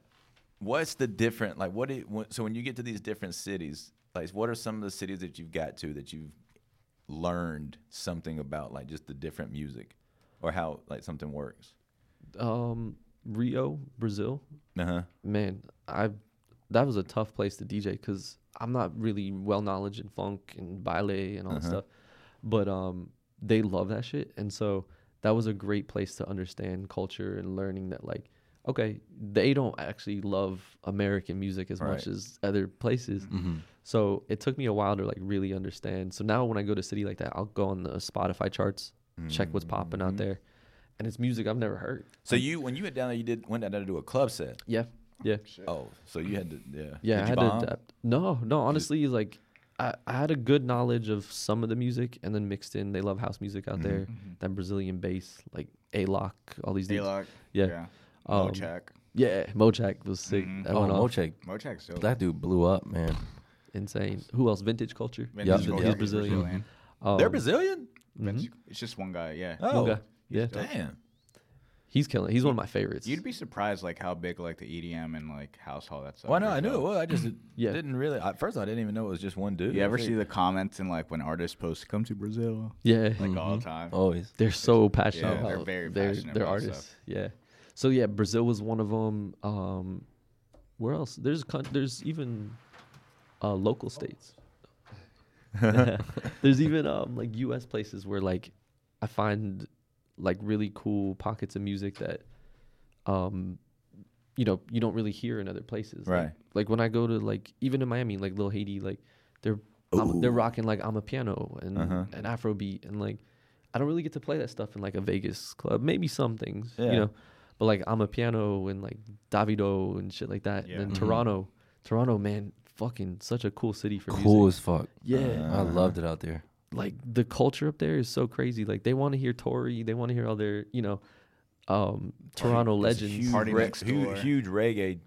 Up big there. dance Yep. hall reggae. They love it all, and like that's a really cool place because you go from a Vegas spot where you were playing big room and Mm-hmm. uh, EDM and stuff, and then you pop in Toronto, and it's like, holy shit! I ha- the the the format is wide open. Yeah. Mm-hmm. you know, play anything. Um, so like cities like that where there's really cultural melting pots for me are like the most fun but challenging Right. you know but that's what i love about the traveling part is there's always something different like last night at trio um i had to adapt it's not an easy room you know It's not, like Yep. no. it's a big room and like it, you know sometimes they'll just stand around and so like Yeah. you got to adapt and figure those things out that's what i love about traveling Uh huh. You gotta get them moving in that big old room. yeah They're just looking at you like do something. Yeah. yeah Yeah, Like, they're just like, and i'm not "Alright." used to that because most clubs in miami people are like on their phones Mm-hmm. taking pictures In their whatever it is. VIP. and in their having- vip even new york Yeah. Yeah. kind of oh, yeah. similar That's you know? exactly how it is. in You get to there. trio and everybody's staring at you, and I'm like, I don't even want to look. that big floor. You don't even want to Yeah. look at them. Yeah, Do a back, it's like do a backflip or something. Especially if you don't, if you're sober, and they're Oh. giving you that look, cause you just like feel it. At least if you're like, if at least if you got some drunk in you, you can kind of like. you're not thinking too Yeah, much about it. yeah. Yeah, that was me last night because I'm I've been on that sober kick. Yep, same. And um, I was in my head for a little, like, damn, everybody's staring at me. They're gonna hear every transition. They're gonna hear every little kick that might be off. That's the worst mindset to get into, too. Yeah, yeah. when But then you know, they're actually paying attention. you, you feel like they're paying attention, But they have no fucking idea. yeah, yeah. there, there should be. You guys should do a podcast on like the catching flow as a DJ because I feel like no one really understands how hard it is Oh yeah. to catch Oh, flow my sometimes. God. You know. That should be a thing. We should make it a hashtag catch flow. or Catch something. flow. Catch Yeah. flow. Get flow. Where's your flow? I feel I, like I've I've literally been doing it, and this used to happen a lot. Like when I would do like the, the bigger like the open format rooms, or even the like soup like when the hood parties were like what I call open format, and I would just blank out, bro. I was Yeah. like zone, Mm-hmm. That's the fucking best. murder. Yeah. Yeah. Yeah, That yeah, I get the same thing. yeah. After you put down a set like that and you walk Oh. out and you're like, the fuck did I play? I had people tell Yeah. Mm-hmm. me they're like, "You- "You fucking blanked." Yeah. I'm reading this book called Optimizing Flow right now, and it, it talks about like how a rock climber or um, a football player, a DJ, whatever it is, how they reach flow and what it's like. It's like you black out. It's like your brain takes over and you're just rocking records. You know exactly what song to pick, all that stuff. And she's talking about how to optimize that moment and get there quicker. And Okay. they talk about how alcohol helps you get Mm-hmm. there It does. Yeah. Mm-hmm. there's a double edged sword to it, but it takes you out of your thoughts. Right. And flow is where you're not thinking Yeah. too much, you're just going. Yeah. I feel like with alcohol you can get into that flow quicker. but, Exactly. like once I stop drinking, like I'm like cleaner. Yes. Does that make Technically, sense? that's Yeah. exactly what I've noticed is It takes me a little bit longer to find flow, so I like longer sets. Yep. But Uh, I love the longer set. yeah, I feel like I can rock. Mm-hmm. You set your own pace. I fucking hate. Yeah. I hated coming in with an opener when they want the two hours and you got to go right to it. Mm-hmm. Yeah. Like last night was a two hour set, and I was like, damn, I wish I kind of could have played the whole night, Yeah. to be honest. Doesn't it seem though like once you're up there, those two hours it just flies by? Yeah. Next thing you know, it's like 140, and you're like, fuck. but Exactly. here, those those headline sets are different. Like, there's not many here. we That's play f- we play full nights. four or five Here. hours. Yeah. Mm-hmm. And we Back in play- New York. we have so many different spots here. Like Trio's the club, Yeah. RSVP is the club, but then we like Havana is Kate and Trinata and I'm a piano type Fire. and Afrobeat. Yeah. Upstairs is housey, disco-y, Mm-hmm. Denali pop, and then that. vinyl is wide the fuck open. Like you Yeah. better be playing like Super Mario Brothers theme song into like That's dope. fucking Yeah. Queen. Like you know what I mean? Mm. But I'm, Mm-hmm. so, I'm talking like set lengths. Yeah, but then our, And but also headlining, our like New York. set. So what I'm saying is like all these places are diverse around town. Yeah. and then it's four or five hours of DJing it. Damn. You know what I mean? But see, like that's dope because then you can, you know, you're kind of not like playing the same shit every week. right. You Yeah. know, you That's to what I play hated different- about the travel and the bottle service clubs is they literally want the same thing. Yeah, and that's where I got burned out last year. It Yeah. was like, how many times I'm gonna play "Get Low" by Lil Jon. You know, and you know I love rocking crowds. To me, the art and the adrenaline of making people dance is why we do it. But I reached burnout last year because I was like, damn, I'm in these same clubs every night, kind of rocking the same set. I'd feel good when I get to play a new record and break it on the dance floor, but it's not enough to be like, damn, I want to play the five. I mean, I'd love to play the five hour, you know, Afrobeat Mm-hmm. reggae set because that is kind of, you know, I get to dig in crates I never Mm-hmm, see anymore, you know? So I miss that. And I think it's cool that y'all have that out here because Yeah. in Miami we have it, but not consistently. Right. It's like, oh, we got a one off party here, this or that. Uh, It's hard goddamn work, yeah. but Yeah. we do it. I fuck with it. I respect it. I respect it. Cause you know what? Like you guys are doing, got you're finding the music. You're Yeah. you're organizing it. You're you're di- you're DJing it. You know, Yeah. we're like you know you're you, you can play these cuts now in a big set if you wanted to. Mm-hmm. And I'd hear it and be like, fuck yeah, respect. You know, I don't care if nobody else knows it. Like I'm like, damn, that's dope. You know? I think it's really neat when you notice how much music people actually do know. For you know what sure. I mean? Like when you play some shit and they know it, Yeah. and you're like, Yeah. Mm-hmm. Yeah. Whereas, like you know, when you go to the big club, it's like they're. I think a lot of people stay away from the big club because they're just like they know what they're gonna get. Mm-hmm. Mm. You know, what I It's mean? gonna be the same shit Yeah. over and over. It's just like Yeah. that. Those those two hundred that work. Yep. Yep. Yeah. like uh, Eric made a comment last night. He was like, "Man, he's like, I hear swag surfing all the time," and I was like, "That's that's you're gonna hear swag Yeah. surfing for the next ten years, Yeah. maybe next twenty years." That's That's Mm-hmm. still, that shit is still hanging on. Yeah, Dude, no, no hands. I remember when it No came out. hands, swag hands. surf, Dreams and fucking nightmares. Dreams and I. Oh my god. I had never seen anything like swag surfing, and it was. I was in Columbia, South Carolina, DJing. Oh, shit. shit. Mm-hmm. And Five Points? Like yeah, at five points. This Yeah. it, and it had just came out. yeah, and the promoter or the no, he was a promoter, but he was also the one of the owners. He was like, and the DJ booth was up above. He goes, he goes, do you got the swag surf? And I was like, what the fuck are you talking? about? what the fuck is the swag? And he was surf? like, download this shit called swag surf. And Mm-hmm. I downloaded it and I just played it, and that whole room like slaying. literally swag surf. And I was like, oh my god, this is wild. what was the demographic though? Who you play- what was the demographic you were young playing for? Uh-huh. young black kids, white kids, college kids. So like they were, you know turn what I up mean? music. Yeah. I learned I, I learned that shit DJing at, at for uh, the college fraternities. yeah. Uh-huh. Yeah. And it was like the the, the black fraternities, and they So fucking- it they like, put me by, on that by the shit. time then it was like a real like it's a thing now. Like white Yeah. white moms and dads. are- Mm-hmm. Everybody knows that shit. This Yeah. it's uh, It's like the an new arena age jam, jock electric jam. slide. no, it's like a jock jam There- now. I you mean, know there's what a video of Taylor, Taylor Swift, Swift doing, doing it. it. Yeah, It would be yeah. it would be on Jock Jams Volume 267. Thousand. Yeah, and and like my thing, man, is like even though people are gonna hear it for ten years and it might be old, I have so much like intrigue and love for these records because they make people move no Yeah. matter what. But see, like that's the difference of music 15, Yeah. 18 years ago. Yeah. Like those records are still sticking. Nothing now is gonna stick. No, Like you're not gonna fucking hear sexy red. Uh-uh. Shake that ass. the only one you made, the only one that may stick around was the ski Yee because it's just got a chant to it. So people Yeah. might say, but like think about shoot. Remember Sh- how Mm-hmm. Oh, the yeah. shoot Shoot. dance? Yeah. Shoot. What was his name? Uh, Yeah. JC. Um, I forgot Doc. his name. His Yeah. name was uh, Block Boy JB. Oh, Block Boy Boy JB. That was Yeah. it. Yeah. yeah. Yeah. shoo, shoo, shoo. But Drake, you know, Drake blew that shit. Yeah. Up, though. Yeah. even Mo, Once you had Drake on even the Mo feature. Bamba, like Oh, my Bob. Yeah, Yeah. that's gonna stick. That'll too. stick That's for- gonna stick. yeah. and the, the definitely. cool thing is you play these records at the right time, and even if you're tired of playing them, the reaction makes you like, "Yo, Yeah, fuck yeah, let's go. You know, which I love. That's Mhm. that's what the part of DJing that's the best to me. Oh yeah. yeah, I just love anything that gets people hype. Yeah. All right, so now the travel DJ. when did you meet uh, D Nice? Oh, okay. So damn, th- there's been so That many was when eras the, of that was DJing. when the Jaden shit started, right? Yeah.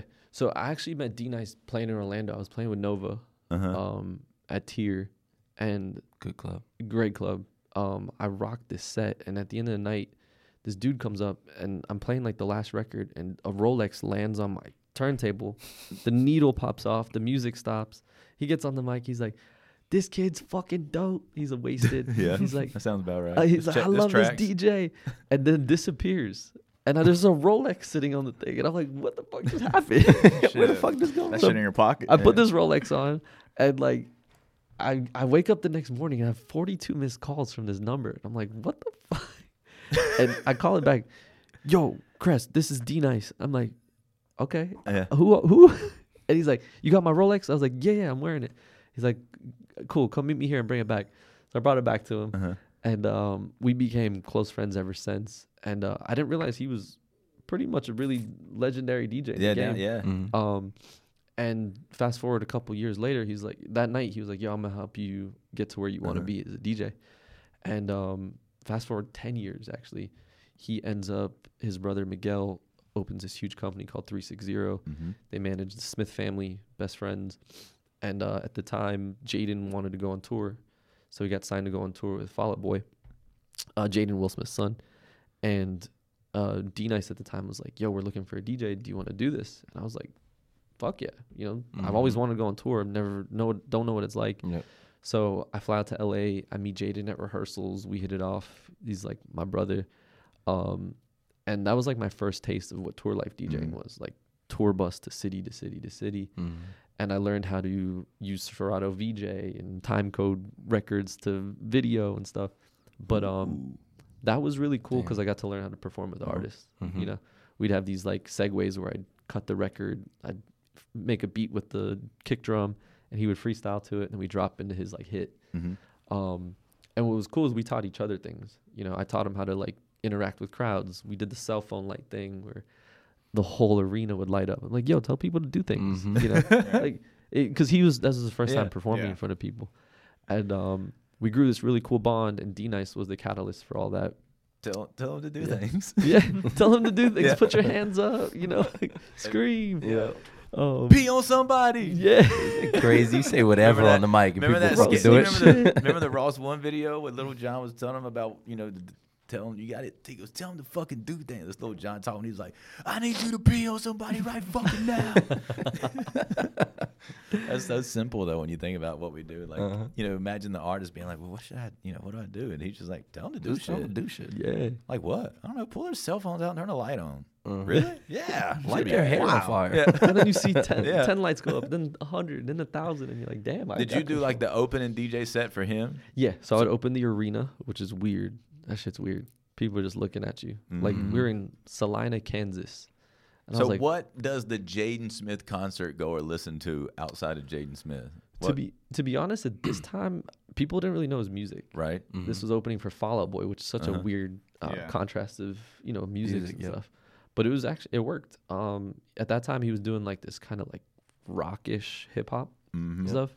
So it worked with Fall Out Boy. Um, we'd open for Black Bear, and Black Bear opened for Fall Out Boy. Oh yeah. That's dope. Um, yeah, I mean, even nowadays, his art, his fans. We did the J Cole Young Thug tour, Uh-huh. which was really cool, and then we did the Tyler the Creator tour, the yeah, Igor that's tour. definitely more fitting for him. Much more fitting, and that was much more comfortable for me because I knew what to open the arena with. Mm-hmm. Where like Fallout Boy, I was kind of like rocking, you know, emo and The punk e- rock, and that was cool too because those fans. The cool thing about rock fans is uh, they're pretty accepting of everything. Yeah. you know? they're there to just kind of vibe too, which is dope. Um, so yeah, I mean, the, I watched Jaden transition from rock and hip hop into like straight hip hop, and he's kind of moving into this more indie scene now. But it was cool Mm. to watch him open for all these artists because the crowds translated no matter what, which is dope. Um, the craziest tour was that Young Thug J Cole tour because Thugger had just gotten on that tour. I was there when he got arrested with all those ecstasy pills Oh, and all that shit. It was crazy. Damn. Yeah.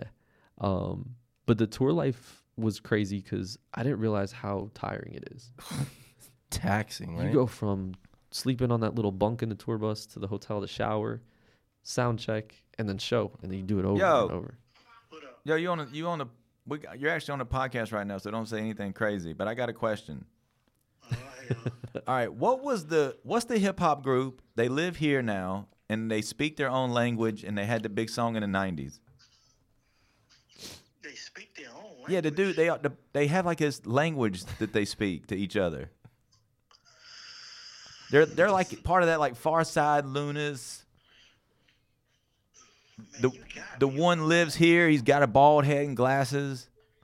Ugh, uh, you got me on that one. There was a it was a big record and it It was a big record. it was a big record like underground hip hop, big record, Far Side Lunas. They they talk weird and fast to each other. you got me on that. All right, I, when I I'll call you when I get it figured out. But it's been driving me crazy for two hours. All right, later. Love you, bro. All right, that was Damn, the yeah. phone a friend didn't work. That was incog. No man, a- and as soon as I f- as soon as it hits my brain, every- we're all gonna be like, "Ah." oh. Shout out to Incog. what was your best tour life memory? Oh man, so we're in Cleveland, Ohio, and I haven't had a laptop issue anything. Oh, this one. Was we all rough. just felt that. It was like a knife to the gut. this one was rough, but I got saved by the savior, Kid Cudi. Yeah. Um. So basically, uh, we're about to drop Icon, which was Jaden's big record at the time, and my laptop literally just goes blue screen with the er, and the spinning bubble or balloon, whatever it is on Max, and I'm like, fuck, what do I do? I'm controlling the whole thing. I control video and audio, and um, Jaden's like, what the fuck's going on? All of a sudden, I hear this hum and it's the Kid Cudi hum, and all of a sudden Kid Cudi walks out because they're best friends, Uh-huh. they're Mm-hmm. real close. Kid Cudi walks out, and I have like a 30, 45 second gap where he's talking and screaming, and everybody's going crazy, and um, I reset Serato, pop in, and he's like, "Yo, DJ, drop that shit," and I just dropped it like that. It was like God came Damn. out. So Kid no- Cudi is so God. nobody knew anything was going on. Nobody. They probably thought it was part of the show. and I'm over here about to shit myself. what the fuck is going on? Sweating And heavy. then out you of all imagine? people were in Cleveland, Ohio. Didn't even know Kid Cudi was in the building. I have a picture on my Instagram of it. Um, he comes out and does that that hum that he does, and everybody just goes nuts. And Mm-hmm. Mm. Do the it's hum. just- Dude, dude. Huh? What's, what song is it? Sleep through day, uh, through the late night.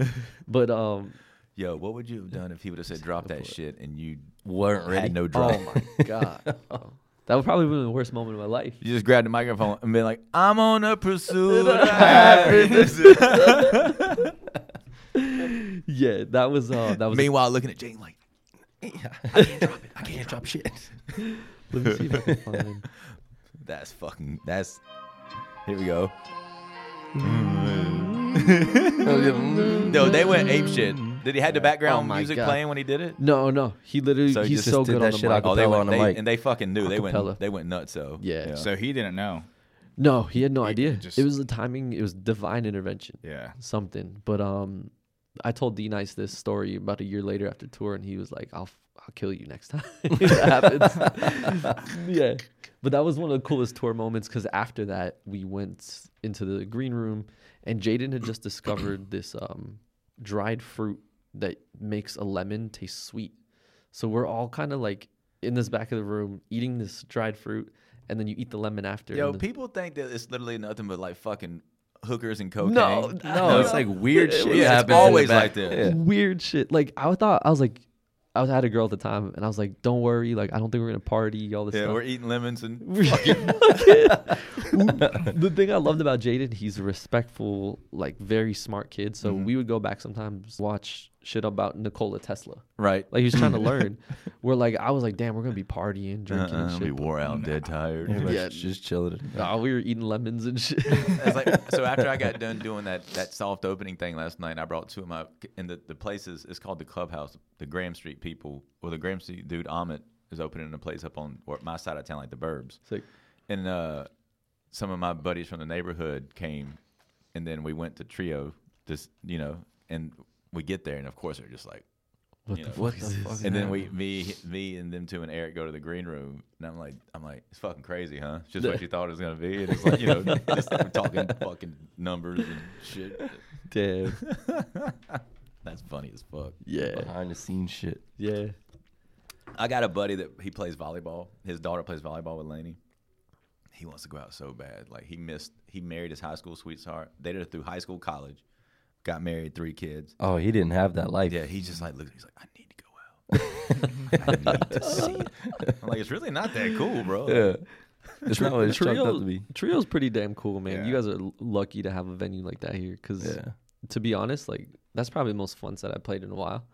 And like you have people just staring into your Yeah. soul. What like, was Yeah, what was right. what was the big uh, what was some of your biggest hits last night playing there? So I made this remix I'm about to drop uh, to say my name. I heard Spectrum. that, yeah. For- that went off. Um, and some of like the trap shit, like Mhm. not the EDM trap stuff. They like to like headbang a yeah, little bit. yeah. Mhm. Um, there is a big headbanger community here. Yeah. Yeah. Or the ra- what do they call them? Rail rail riders. I call Yeah. them wooks. No, that's the wabi Wooks. shit. what else I played? The he- I don't Um, know. this you know that group Odd Mob?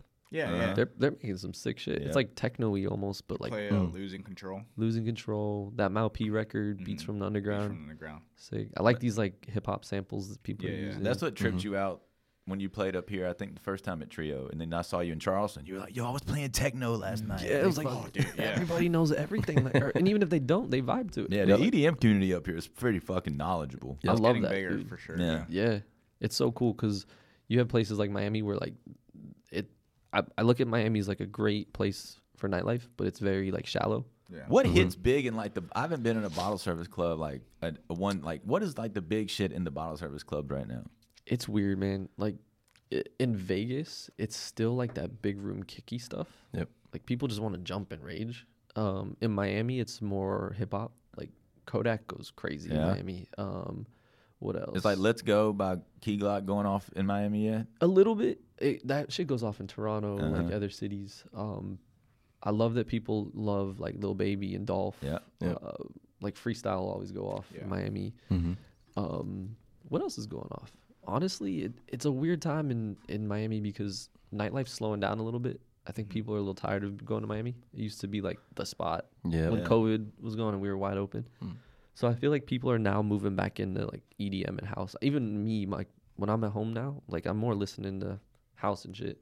Just because I think the hip hop being made right now is not something I'm. It's not Mm-hmm. Right. Mm-hmm. You can't connect to it. Nah, it- there's no like- soul to it anymore. The shit you like know? in house, they they getting fucking. I mean, this dance music, they getting wild with that shit. They They- get, yeah, I love dance Yeah. music is in a they're, great era. They're getting good. You got like new genres coming up, like Stutter House, fast thing called Speed House or something. It's Yeah. fast. I don't. Yeah, Even this like 142 BPM stuff. Yeah, it's like like getting up there. Prada's a dope record. Yeah. That, pr- that record Prada. we played that Friday. I Sick, mean, even you can go off play like drum and bass at trio, Yeah, stuff like that. yeah. and People are just down for it. yeah, like the Baby Keem Fred Again record. You know, That, leave me that, alone. that one Yeah. went.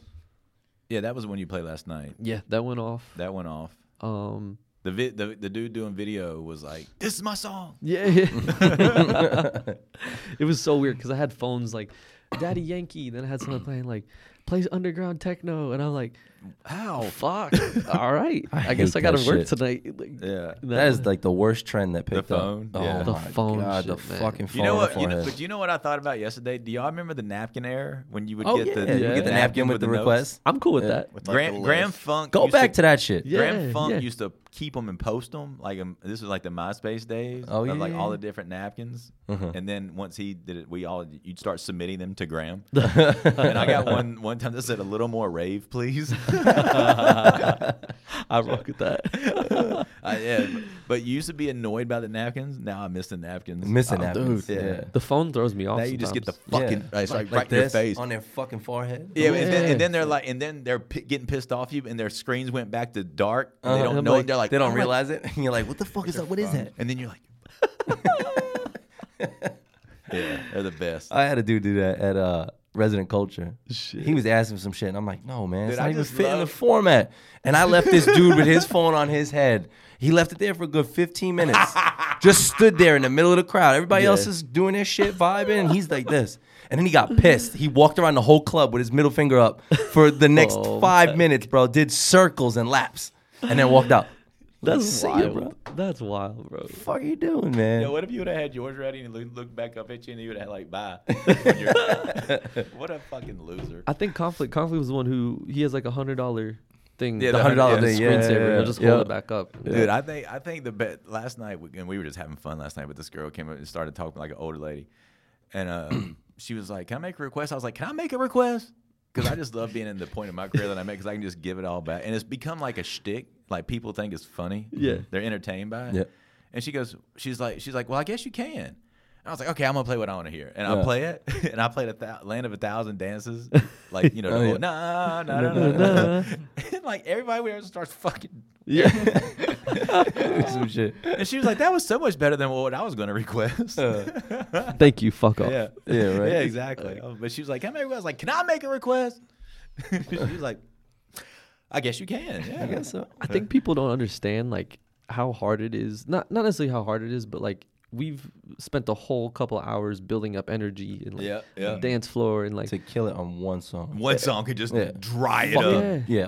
Yeah. and we're already thinking like 15 minutes ahead of time. Yeah, like I Mm-hmm. had done at the Super Bowl party at Hyde on Sunday, and he kept requesting "Sweet Home Alabama." He would bring up hundred, and he wanted to hear it like four or five times in the middle of like Dolph and Hundred Shots and like all Mm-hmm. these things, and I'm like, I gotta do this, but like, there's football players, Do NFL you know players. how fucking whack it is to request your song that many Man. times? You should be like, "Really, bro? That's what you're on. That's yours Again? Like that's what? Yeah, yeah, That's the that's Really? the money power, yeah, bro. it- yeah, yeah, You, You should be start like, shitting, you know, like- you know, every time I play it, y'all don't get paid, right? exactly. Yeah. exactly. Uh-huh. yeah, Same title. He was just bro. wanting to tell some fucking girl. yeah. Oh yeah. Cresswood was just That's that shit that used to happen all the time. in Cress New was York. just peeling him hundreds. Remember like, at One Oak with all that What did shit. we was football- what did going? football People players be look at you? throwing money at you, Oh just my asking for God. stupid shit in the middle Yeah. of a set where you're just yeah. When you dropped the Sweet Home Alabama, what what look did the football players You give know, to be honest, at the, I was like in my head, like, "Fuck! If I drop this, this this place is gonna be like, what the fuck?" But honestly, no one cared. It was cool. I was like, "Shit." Yeah, we were like, fuck Maybe it. what time people- of the night maybe- was this? It was it was a day party uh, Oh, before the okay. Super Bowl. Um, but I was like, "Shit," you know, maybe people like this shit. And fuck management was with it. cool with it. Yeah. they were like, yeah, they, they were the ones that kept asking me, so I was Because like, "Fuck, I they gotta must do have it." been spinning. Yeah. Yeah, they were. You know that was like all accident, right? That was just like a practice riff. really. And then he heard it, and he was like, "Keep doing that shit." And the dude literally was up in a house just playing it over and over and over. And dude went down to the fucking river, the pond, and wrote the lyrics. Fuck. It's a Came great back, yeah. record. I mean, and it's a great record to mix And in. Muscle Shoals, the fucking boys down there produced it. Mm-hmm. Damn. They had the sauce. Damn. There's a great story about them. Is one some one of the big R and B acts back then was like wanting muscle the Muscle Shoals boys, and he goes, "I want them, I want them brothers that did the da da da da da." And the guy was like, "Yeah, well, I, you know, I get them for you, but they ain't brothers." Mm. He's like, "They're white." He's like, yeah. It's like, "Yo." all right, so now we covered all of that. stuff. now the DJ school. What year did that open? So that was an idea I've always wanted to do because I was running into DJs who kept asking me questions, and I also just saw where DJing was going. And I was like, damn, I kind of d- I hope this isn't the future of DJing. I was like, these kids got to learn how to put in the work and understand like how to read a room, how to build a brand, all this stuff, how to respect other people. Because I'd have kids who I'd book and they wouldn't even be like, "Thank you." Next day, they'd Ah, they would tank the room and they wouldn't even be like, "Yo, thanks for booking me or appreciate nothing." you. It was No, no, like, no, right. "Yo, when can I get the next date?" And I'm like, "Dog, Uh-huh. what?" I was like, first of all, you probably never come back now. They, they just weren't happy And about like it. they were on their phone the whole time they were there, just like, Yeah. you know what I'm saying? Shit. And I mean, the worst is they'd show up and put a controller on top of the turntables Oh, and the CDJs, and I'm like, damn, we can't do this. I was like, I cannot let So how you much were, you were getting kids down in Miami gigs. gigs, yeah, Mm-hmm. because right. I need openers sometimes, and you know the sets would go from six hours. I need to cut it into three for me, so I'd let someone open, and um, it was hard to find people that like actually were worried about the the art of it. It was like, yo, I just want to play. I want to play at this spot. I want to be at Yeah. you know, I want to be a mansion. I want to be a live. Let me open. And I was like, you know, I got to start pushing at least locally, like a better culture of DJing. And so, uh, COVID happened, and this was like I had nothing to do, so I was like, let me drop this idea with um, my partner right now. His name's Landis. um, we're like, let's do this. He's a producer. He's an amazing producer. We've been homies for Uh-huh. Mm-hmm. Yeah, years. his parade remix is dope. Yeah. The Love Parade. Yeah, he kills it. He has a um a label with Hexagon with Don Diablo. Um, has been crushing it on production since I've known him, and so we're like, yo, I'll teach the DJing side, you teach production. Let's build this school and see where it goes, and see if people even want to do it. You know. Um, and so his dad owns a huge warehouse space. It's a food hall now in Fort Lauderdale. And they gave us the whole upstairs. He's like, we're not going to use the space. You guys can use it. We'll give you cheap rent. I'm like, fuck, this is a perfect time. So during COVID, spent a couple months building the brand. I designed logos, everything. And then Wired Sound Academy was born about three months into 2022. Sick. Yeah. So we've been going for two years now. Who was- 2021, sorry. Who was the first student to show up? Um, this young kid, Matty D, he actually just played with me at Dare a couple nights ago. He was, um, I'm, I'm sure he doesn't mind me sharing his story, but he was a heroin addict and um, he needed some kind of new therapy, something to learn. He had been clean for a while and he was like, Yo, I'm taking my chance at this. He's like, I've been following you as a DJ. He's like, I want to learn everything. It was the first student. and I was like, fuck, how do I teach this? You know? Mm-hmm. So like developed this curriculum over time with him. He was he went from the beginner DJ to I have an advanced class now. Um, and I just kind of use my techniques, like Uh-huh. you mentioned earlier, like using Serato as a visual tool, different things, where he was the first one and it showed me like, damn, I can actually teach this. So developed this curriculum, sat down and really wrote it out. Had these really cool techniques. To Did you teach. charge him? Or I did, Yeah. yeah. So he paid. I think we were and- charging like six fifty at the time. Now we're at two grand a pop. so it's two grand a student. Damn. For Two grand how a long? How student. long does that last? It's a month long uh, course for the beginning Uh-huh. class, and by the time we're done, we got like a ninety percent success rate of making sure people can play full two hour, three hour sets. And that Um, that dude's working now. He's working, working. Shout out to that. Yeah. Um, the concept now that's been so successful is with Wired. Uh, I have all these venues that I book at and I'm friends with and stuff, and they need opening DJs. And of course, you've just finished learning how to do it. You want to get that skill. So the goal wasn't just to be like, hey, here's a skill, get out. It's like you're part of the Wired family now. Let's put you in these venues, get the experience of just even selecting music for people eating dinner or whatever and um, it's grown into like everybody wanting to learn and I have classes of like 30 people all girls sometimes Mm. Mm-hmm. and it's just cool to see and also we teach not only like how to be good at it but also like how to be respectful to the culture of it too you know like i still teach them i sh- we still have a set of technic 1200 set up and i make sure they understand what these things are you know it's not like yo this controller is djing it's like the art of mixing is djing and this is how it started Yeah. Yep. you know, because I want to make sure that that part of culture is ingrained with them so that they're not just this like egotistical EDM heart finger heart throwing DJ. It's like I know how to rock Right. this shit. Yeah. Like Because- front to back. Yeah, because What's if, your- what's if we your put f- our names on something, we want to make sure they're good. Absolutely. you know. What's your feels on uh, the sync button with these kids teaching them? Honestly, none of none of them really use it. Re- They that's don't good. ask about it. Um, I feel like I don't even really. I don't know if a lot of DJs still use sync. Is it? really is it- I've never used it. yeah. I don't even know how to turn it on. But I'm very, I'm, very, Real, I'm yeah. very intrigued by it. Like I've Yeah. heard Four Color talk about using it. Yeah. Because of how fast he The does quick. stuff. Yep. Mm-hmm. Yeah. yeah, So I could see that, but yeah, no, I, I literally I don't I don't know enough about the, those buttons to do that. Yeah. yeah. I know what works for me, and that's all I want. That's all I want. Yep. I'm gonna do a school that the game plan is when I turn 45, and just I'm just gonna we might be able to do it. We could fucking expand yours, yeah. damn, because this all because I was a hairstylist trainer for so long. It's- Yeah. Education is part of it. Yeah. That'd be dope. We should bring one up here. Yeah. We're trying to we're gonna try and do one in Boston and um Austin, Texas too.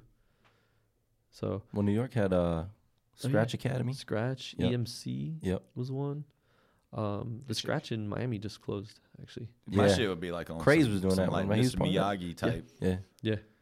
Like I'm like I'd be the same way I was with the hairstylist. Like we used to make them walk around with magazines in between their fingers and hold them because it makes your Shit. tension- Strengthen their- Oh. strengthen the tension. Yeah.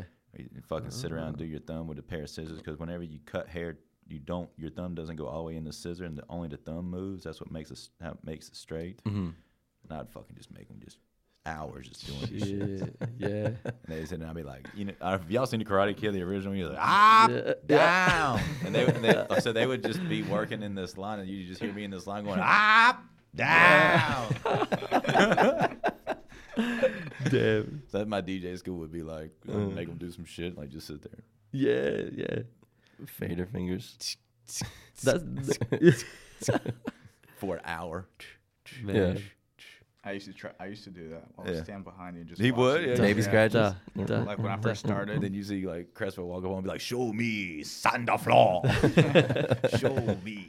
How, what, what, how far? How if, is it? How fucking cool is it when they get it? When you see them get it? That's the best part. Yeah. And honestly, like they get it so much quicker than it took me because I didn't have someone teaching me or No. YouTube or any of this shit. And also, we didn't have that same technology either. Uh-uh, you know? technology is cool. yeah. I was hitting six and one on Serato or Yeah, right. Yeah, the six and the one. the, Q- the Q buttons on those Denon CDJs. Remember the fucking overlay, the the Yeah. the I ne- I silicone never- overlay. I for never the- had one. I but mm, didn't either. I I was was like, always intrigued by it uh-huh. yeah. because I'd look at people. it was and like be color coded and shit. Yo, it does all that. Yeah. no, I, lo- I love. I remember getting Serato and Super Skip here came up to me and he was like, he he would go, he comes up to me he's like, yo, you're fucking good, and I was like, thanks, man. And he like looking around, he goes, you're in absolute mode, and I was like, yeah, and he's like. Wait a minute.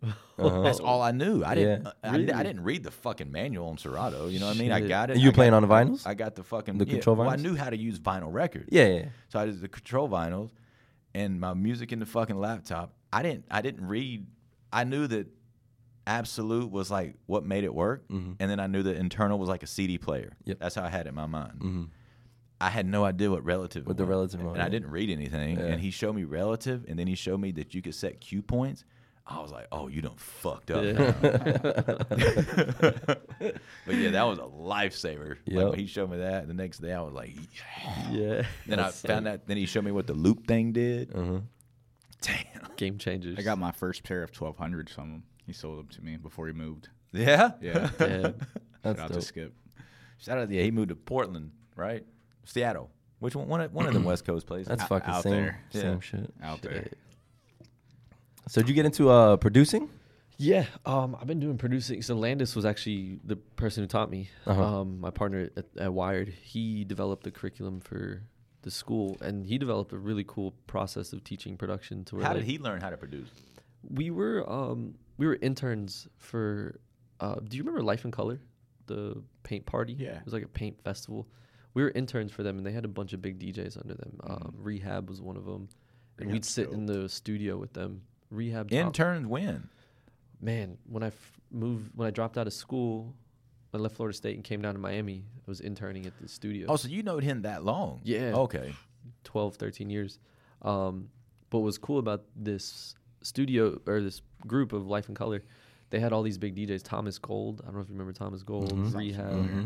Um, these were big guys in the EDM scene. Tommy Yep. Trash would come through, and we just watched them produce all day, and like all these little tricks of like compression and um, even they were using the Dada Life sausage fattener. I don't know if you That's remember what that. I- I use that. Yeah, Yeah, Oh, remember it's that. still What's used. that? it's like forty bucks. What is Yeah. it?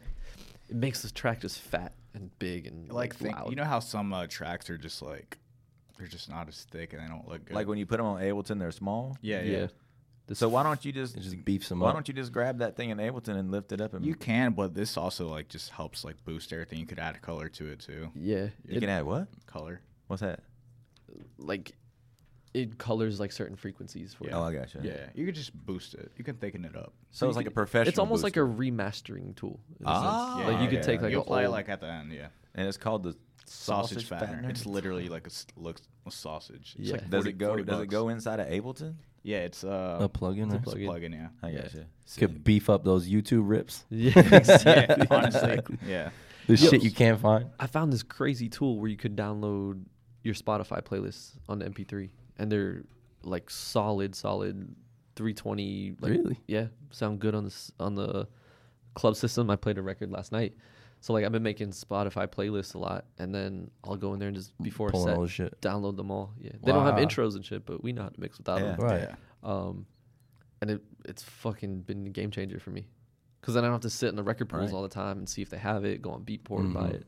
all stuff. I'll send you all the link. Yeah. Twelve tabs open, jumping through every every Yeah. record pool you're on. Yeah, I have a designated record pool for each thing that I do. Mm-hmm. that's dope.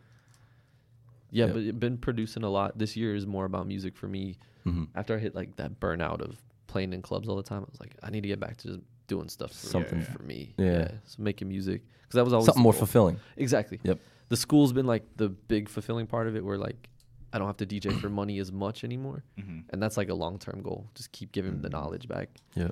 Um and then producing was always something I wanted to do. Just like a passion project, pretty much. Yeah, mostly. Mm-hmm. Are you teaching the kids in the school production, or just, is this strictly DJing? No, we teach both. Uh, We're Okay. about to open a class that teaches um, piano, guitar, uh, Oh, Photoshop. We're gonna have a branding marketing class, a bunch of That's different dope. things.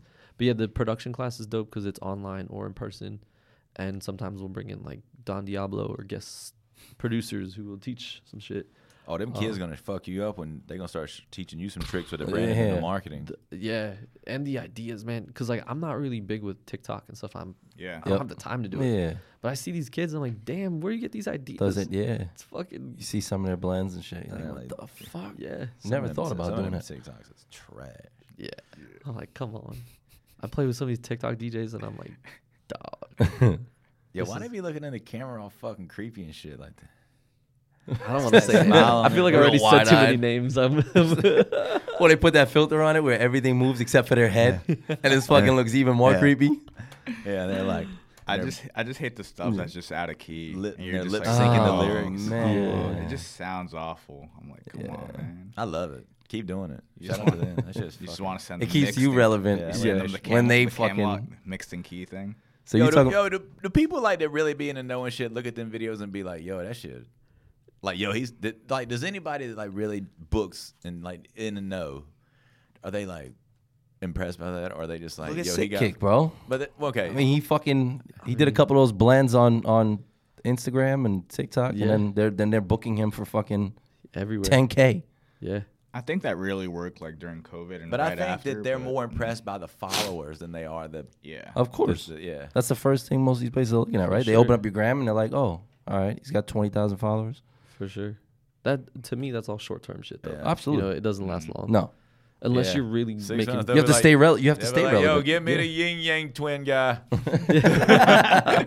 we fucking pound our drink. dust them off. Yeah, fucking stomp the cigarette out. Fucking cough. walk over there. Yeah, I'm here. fucking. So you're talking about time not being able to, you know, be on TikTok and shit. What's like what's your day that you're off? What's your typical Crespo day Shit. when you're not working? Um, I feel like I'm always working at some point, but I try to like, I guess when I'm recently, I've been more into like fishing and golf and shit. Okay. So like Golf? in Miami, it's cool because in the bay, you got you can go fish. Like I live right on the water. You can go grab stone crab and lobster. Like I dive in, go down. I have traps. oh set. shit, you go in there and Yeah, yeah. yeah. Damn, Go down Jesus my- Christ! Like with a knife in your mouth? Nah, you need a little snare. shit Like some like that. barbarian shit. Have you ever caught a snakehead? Nah, You know what the fuck? Those fish Fucking that they snakehead. it's a it's a it's a they're called the giant snakehead, and it it's a very it's probably the most aggressive fish on earth, and they come from Thailand, and they can live and they're here? and they can live on land for a very long time, and they can crawl with their fins. Right? Oh, shit. all get brought up. Oh, fuck well, that. the the one some uh, uh, Asian culture i- is really big on making soup out of them. They think it has like healing powers. I've heard of so some d- the dude some dudes went over to Thailand and got them and brought them back here and put threw them down in the Everglades. And boom, we had COVID. well, no, these fish started eradicating the fucking other species of fish because of how aggressive they are. That's fucking But the dude put them in one section so that he could grow them and catch them and sell them to the Asian fish markets for the Holy thing. shit. And they just went ape shit. They're, cr- That's they're like yeah, the dead. giant snakehead. I'm good. And they're That's ugly crazy. and mean looking. It looks like a fucking snake with like piranha teeth and a big ass fucking tail. I feel like y'all got a Shit. lot of shit like in Florida. Oh, we got Gators, some fish. Florida crazy got everything. Florida's Yeah. a petri dish. Everything. Take it to Florida. Yeah. Yeah. I mean, I, I caught a tuna the other day and we're- I was filleting it, cutting it open, and there's a little puffer fish, those little poisonous puffer fish in there. I'm like, damn, can I even eat this shit? now? No. But yeah, it's crazy. But what's cool about uh, South Florida, or even I guess Florida as a, a state, there's so much marine life. And I, I didn't really know shit about fishing until COVID. I was like, let me get out of the city and go into nature and shit. And so we're catching like tuna. I'm going home. I love cooking, so I'm making like sushi and all this stuff. I was like, damn, I don't even want to go buy my own food from Whole Foods anymore. Right. It's like when you catch it, it's like such a more fulfilling feeling, I guess. You know, You was like like, grabbed? Did you a, were you a fisherman growing up? never. So you were just like Never. cool to grab a fish? Yeah, it took a little while, but like I'd rather do that than like I see people like y- like you killing a cow. I'm like, damn, I could never like kill a cow and then skin it. No, and I'm stuff. just talking Going, about like, touching the hunting or- fish in general. A lot of people free. Like I'm from Yeah. the country, dog. Like, we always fish. Yeah. But you take it some people fishing, they get that fish out. like, of I'm water. not. Yeah, I'm not about it. yeah, I ain't gonna be fucking that smell. putting a finger in the mouth and pulling the hook out. Well, he's saltwater fish. You can't mouth a lot of them because they got Yeah. teeth. Oh, okay. Yeah, hook them, yeah. pliers. But up here, Still, just touching that fucking Yeah. thing. is- Yeah, but yeah, that's a day off for me. Like uh, I'll always work on music at least a couple hours of the day. Um, but aside See from gator that, down there when you go fishing. yeah, Mm. a lot, big time. Especially we're in the Everglades. That's They more just look at you. yeah. They're That's that "What's up?" freshwater. They're like, "What's up?" on a golf course, bro. Yeah. They're everywhere. everywhere. It's I just got crazy. down there a couple They've weeks been- ago. They've been Yeah. down there forever. My boy, yeah, we were on a tee box. My boy's like, "You see the fucking," the, the, I'm like, "What the fuck is that?" He's like, "What's a gator?" And then you see all the shit start moving, and Yeah. I'm like, "Fuck no!" I'm gonna hit the ball. I'm getting back in the cart. They didn't have no gator up in New York, did they? Uh-uh. No, you didn't fuck with no gators.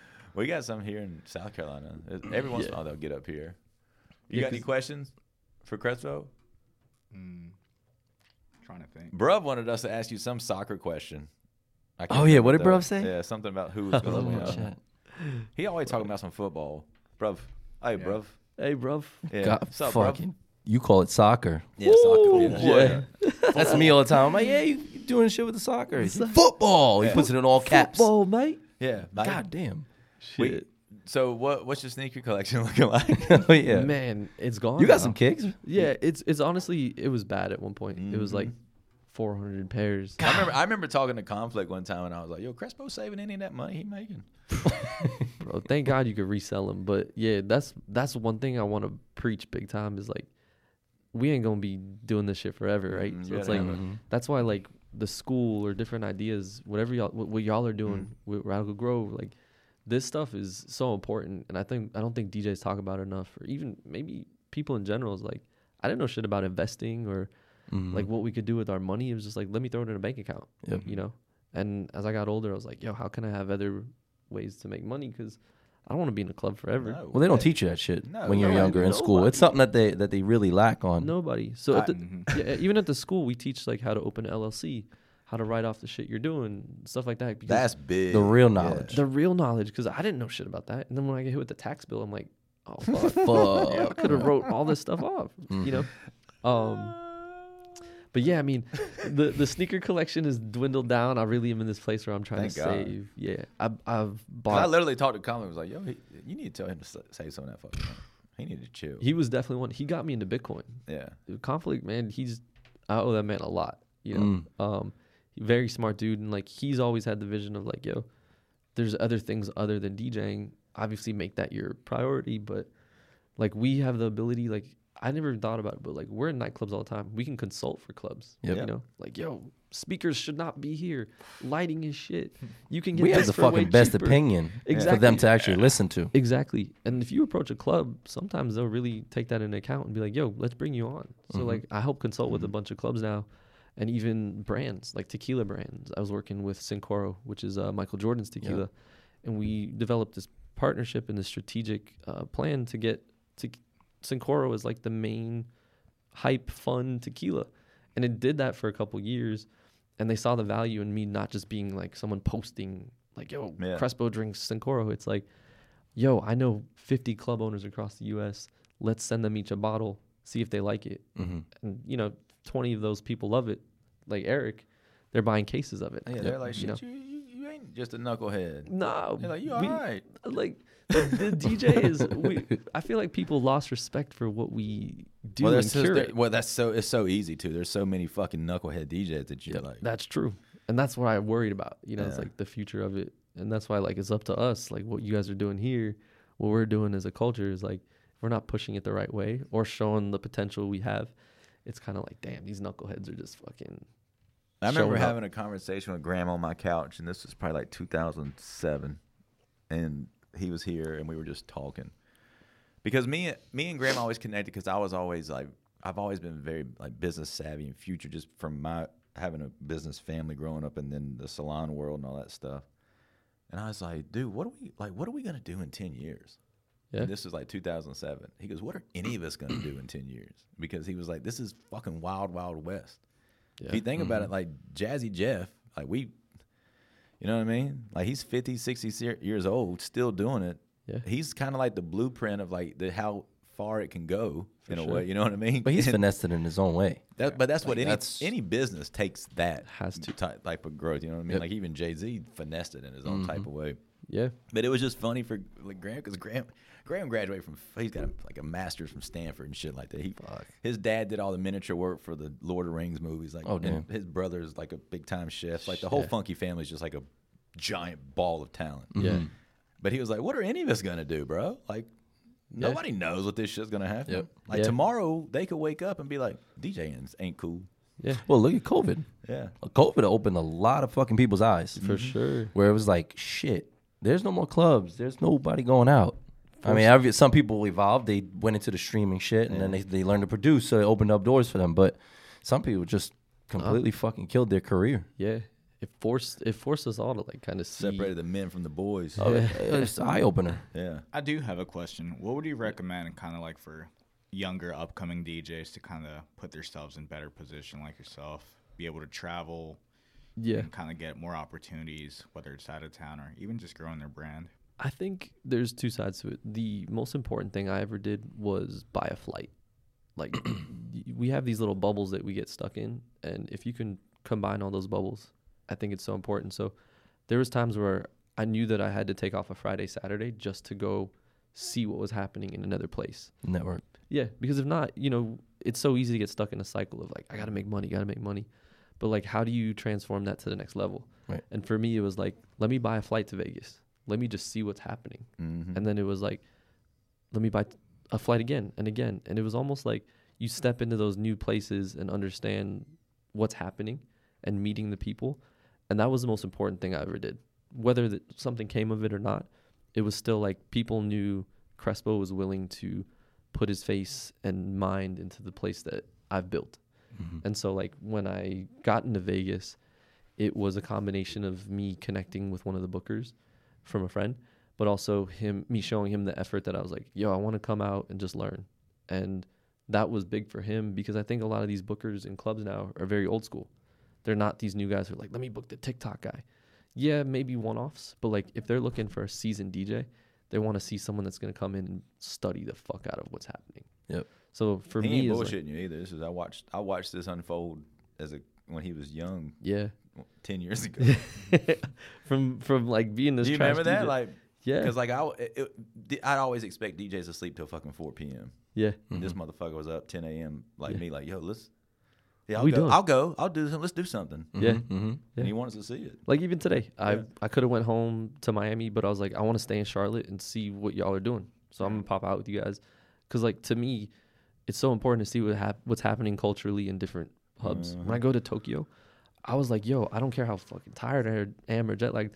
I want to know what's driving these people. And I think when you can really take that into account, you're inserting yourself way quicker than someone who's like, how do I get into Vegas? it's like, well, maybe go there first. Yeah. See what it's about. See what it's about. Understand. Because I think people want to like, I call them culture, uh, culture, vultures. vultures. Yeah, Yeah, yeah, yeah. It's like they They are just more like wanna- culture buzzards because they're not even like they're not even vultures. they're just fucking. yeah. So for me, it's like if you do want to grow into a new market, unless you're this super producer or like have With the a greatest hit connection- record. Exactly. Yeah. The greatest way to like build longevity, I think, is to build those relationships, and the only way to do that is to physically be there. Mm-hmm. You can be the coolest thing on Instagram, but a lot of these people who are booking are old school. They see right through it. Instagram didn't exist for them. You know, these guys who are booking Vegas have been around since fucking AM, Yep. where MySpace was barely a thing. Yep. So definitely like pushing yourself. Like if you were to be like, "Yo, I want to come to Miami and chill with you," I'd be like, "Fuck yeah, I'll take you around and show everything. I'll introduce you to Oh, everybody." I will. you know? Because I Ev- think not enough people do that. No, uh, and all those, all the guys like the the fives, the grams, the AMs, even like the conflict. He was he's the the younger youngest of it. I'd probably say Yeah. all of those all those dudes, like the that old generation, all invested in the s- the markets. Yep. Like no matter what, when they went there, they were like invested in the market. He like he done it. That was what Eric said about him uh, in Charleston was that he when you came up there, like people Yeah. he invested in the people around there. Yeah. And sometimes you got to stay an extra day. Yeah. You Yeah. know what I mean? Go Been shake that way. hands, meet everybody. At least they know you physically, so it's not just like you're sitting here on Instagram guessing who this person is. Yeah. It's like, yo, this is a good dude. Like, I'll give him a shot, even if I don't know how he DJs. And then if you bring that skill to the table too, it's like, damn, okay. Mm-hmm. yeah, most cool. of those Instagram faces, dude. You meet them in person, they're just a dull ass, fucking boring person. exactly. And they think they're too cool for school and they Yeah. just sit around and Yep. they're on some flex shit and you're like, bro. Just look at me. Yeah. Look at my Yeah. Mm-hmm. outfit. And yeah. yeah. And then the other side of it is how important it is to like understand that you are your own unique brand and DJ. And I think people f- lose that. They're like, I want to be what you're doing. And then it's just like a car- carbon cut copy of, Mm. yeah, Yeah, say that again. I want to be what you're doing. Yeah, but no, I want uh, to. you- I said it wrong. No, but what you yeah, that's big. Yeah, it's it's like people forget that. How did you come into your brand? Let, I think honestly that the Crespo brand really started growing when I went through all the bullshit, like got kicked off decks and you know, got kicked out of school, all this stuff. It was like, damn, like I have the potential to take this to some place cuz people believe in me. mm-hmm, It's like how do I create a persona that is true to who I Mm-hmm. am, which is why I use my last name. Some people, you know, Dead Mouse, all these people, they build their own brands and it just has to feel honest and real to who you are, Mm-hmm. you know. Or if you want to create that persona, it's got to feel comfortable Right. right? Like I can't put a head mouse fucking head on, Yeah. but I can be Crespo and show up every day, and that is the testament to who I am, and it's real. And I think people always attach to what's real. Yep. The fucking fake shit will fall off really quick. The Oh, sick yeah. kicks and all that stuff. Like, And, It's hot for a minute and then it's gone. yeah, and people that book and make money are smart. And they know real people when they see them. And they, if they, so they, they'll sniff you out in no time. Mm-hmm. it's real, recognize real. Yeah, you exactly. know? Always like can only But- fake it till but- you make it so that's long. the one thing that I try to tell all the DJs with Radical Grove, like when like coming into that. I, so like my whole thing was like with my brand, and I always knew exactly what I wanted to do and who I wanted to appeal to. yeah, That- That's what I, I I tell them that. But then you, ha- I cannot give it to you. That that's something You that it's gotta just one find. day it's just going to be like, yeah. and that's like when did when did that hit you that you were like I can be I can be because I think a lot of people feel like they're supposed to be a certain way. Yes, and then you have this epiphany that you can just be who the fuck you really are, And that's and the it works. coolest part. Yeah, but I think it takes a lot of self awareness. Yeah. And not all of us can get to that point quickly. There was a point where I had to start going to therapy because my dad had just died, all this stuff. And that's when things really started clicking. Uh-huh. I started moving through why I act this way, why I'm trying to people please, whatever it is, these things. And therapy taught me like how true it is if you can spend time with yourself and understand what you love, what you don't, the people that you've had in your life that maybe not need to be there, the music you don't want to play, anything that you can be very aware of really draws you into who you actually are. Mm-hmm. And so for those moments, that's when everything started clicking. I started making really good music. Jaden and I were popping. Vegas happened. And it was all these things where like the self awareness into the branding, I put it into the branding and it became like a very cohesive project. And people were like, damn, Crespo is like DJ Vice kind of. And that was always a goal. I was like, Vice is killing it. He's doing Good all these cool dude. things." And I watched him. He was placing himself with the right brands, putting him with the celebrities and all these parties. And I was like, that's kind of the vibe I want. Yeah. And so it was almost like it took the level of self awareness and the shit that we all go through in life Mm-hmm. to understand like I could be whoever the fuck I want. And all it really takes is believing one step at a time each day that you could do it. Right. As cliche as that sounds, it really is. The only problem is a lot of people will get lost in the sauce of like, oh, I'm around this celebrity, this and that. Being around Jaden taught me like you can be a humble person and just a celebrity. Yeah. You know, he was humble as fuck and cool. And like Will, Will Smith especially, that's humility at its finest. So being around people and understanding like I'm not gonna we're not gonna get into that because I'll get, get canceled. That was uh, not my most fun time on tour. what do I always tell you about a fish? Do you remember? What's the last thing a fish discovers? Water. Raw water. Water. That's the self awareness shit. Remember Yeah. that? Yeah. Yeah, that's the biggest thing. It's so Yeah. important, man. I think people nowadays like don't pay enough attention to.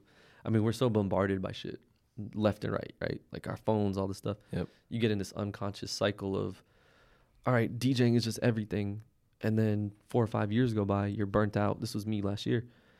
I'm looking at the bottom of an empty alcohol bottle, like, what the fuck is next? You know. Mm-hmm. And if you don't stop those cycles and understand like what's what's the evolution of of who I am, you get stuck in that same place and like I don't know about you, but I don't want to be there. No. you know, Right, forever. right. You know, How much do you think? So when so if for people that don't know, Crespo was jumped on after a gig one night. Yeah. Yep. Woke up in the hospital. Uh, how much of a blessing do you think that kind of was to like for? that's a great Yeah. question. Because honestly, I was sitting there with my eyes stitched up. Uh-huh. I had a metal plate in. I was like, damn, I'm not gonna DJ. Right. I was like, I can't, I can't go, I can't Yeah, travel, can't get on a that's it, plane, it's over. anything. Um, and also, I didn't want to after being in that space.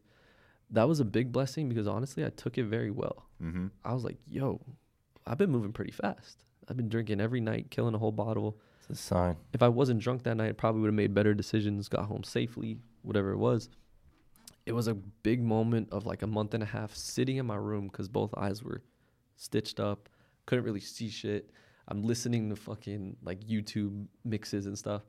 But the way I was listening to music, I was like, yo, I could almost see it. Hmm. Mm. And it was like when you take away senses Mm-hmm. or you take away what you love, you have a new appreciation for it.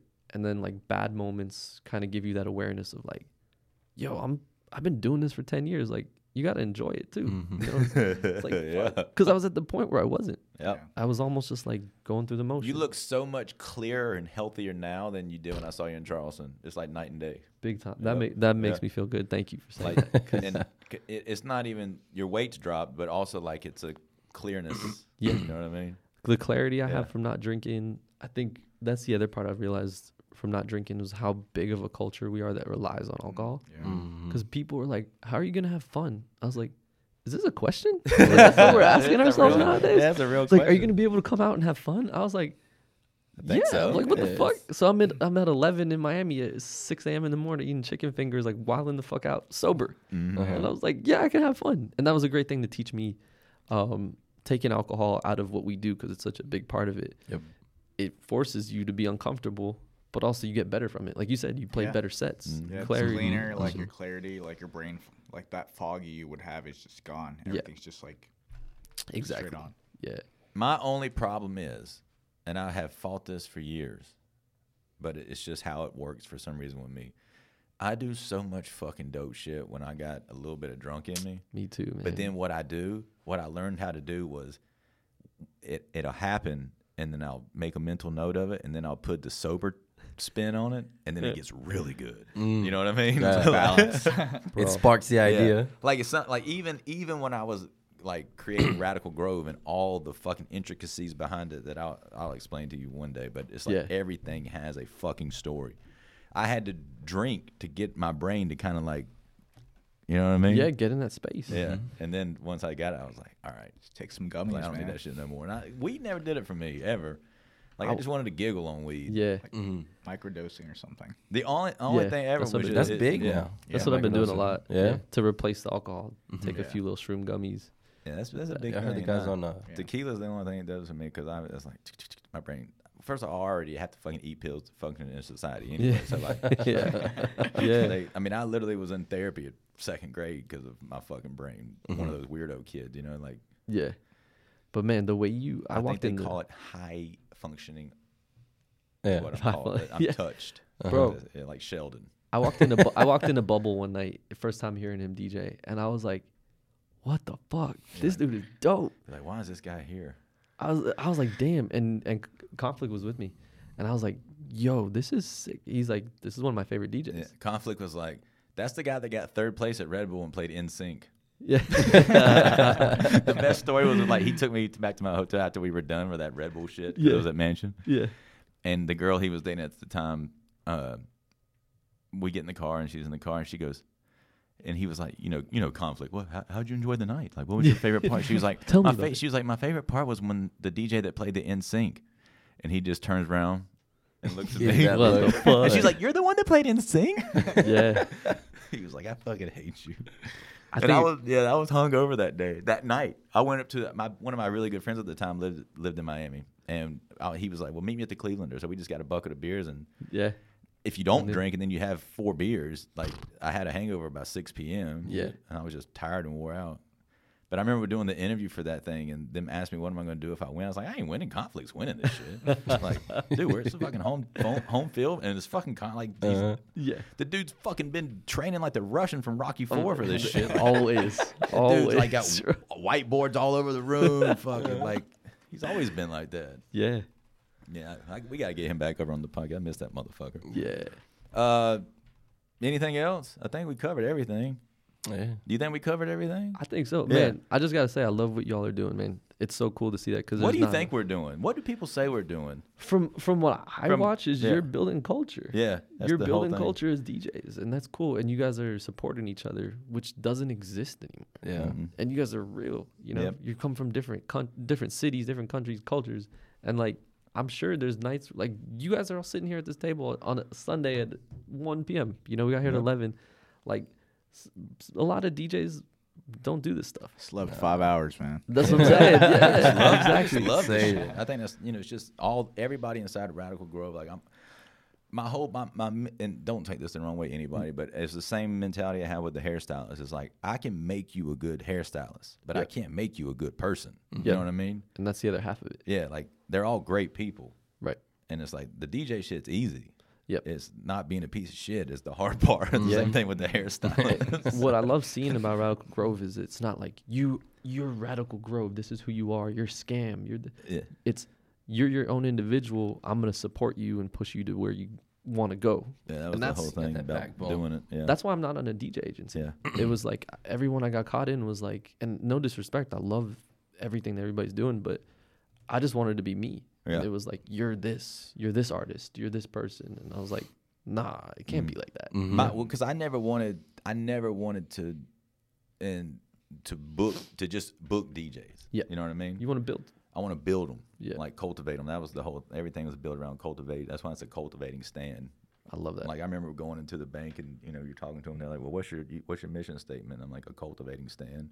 Fire. And they're like waiting for you to say the rest of it, and they're just like looking at you. But then what's really cool is like all like the big time business dudes I know, and I tell them, They and know. they, they look, and they're like, "Yeah." That's fire. That's how you build something Yeah. long term, you know.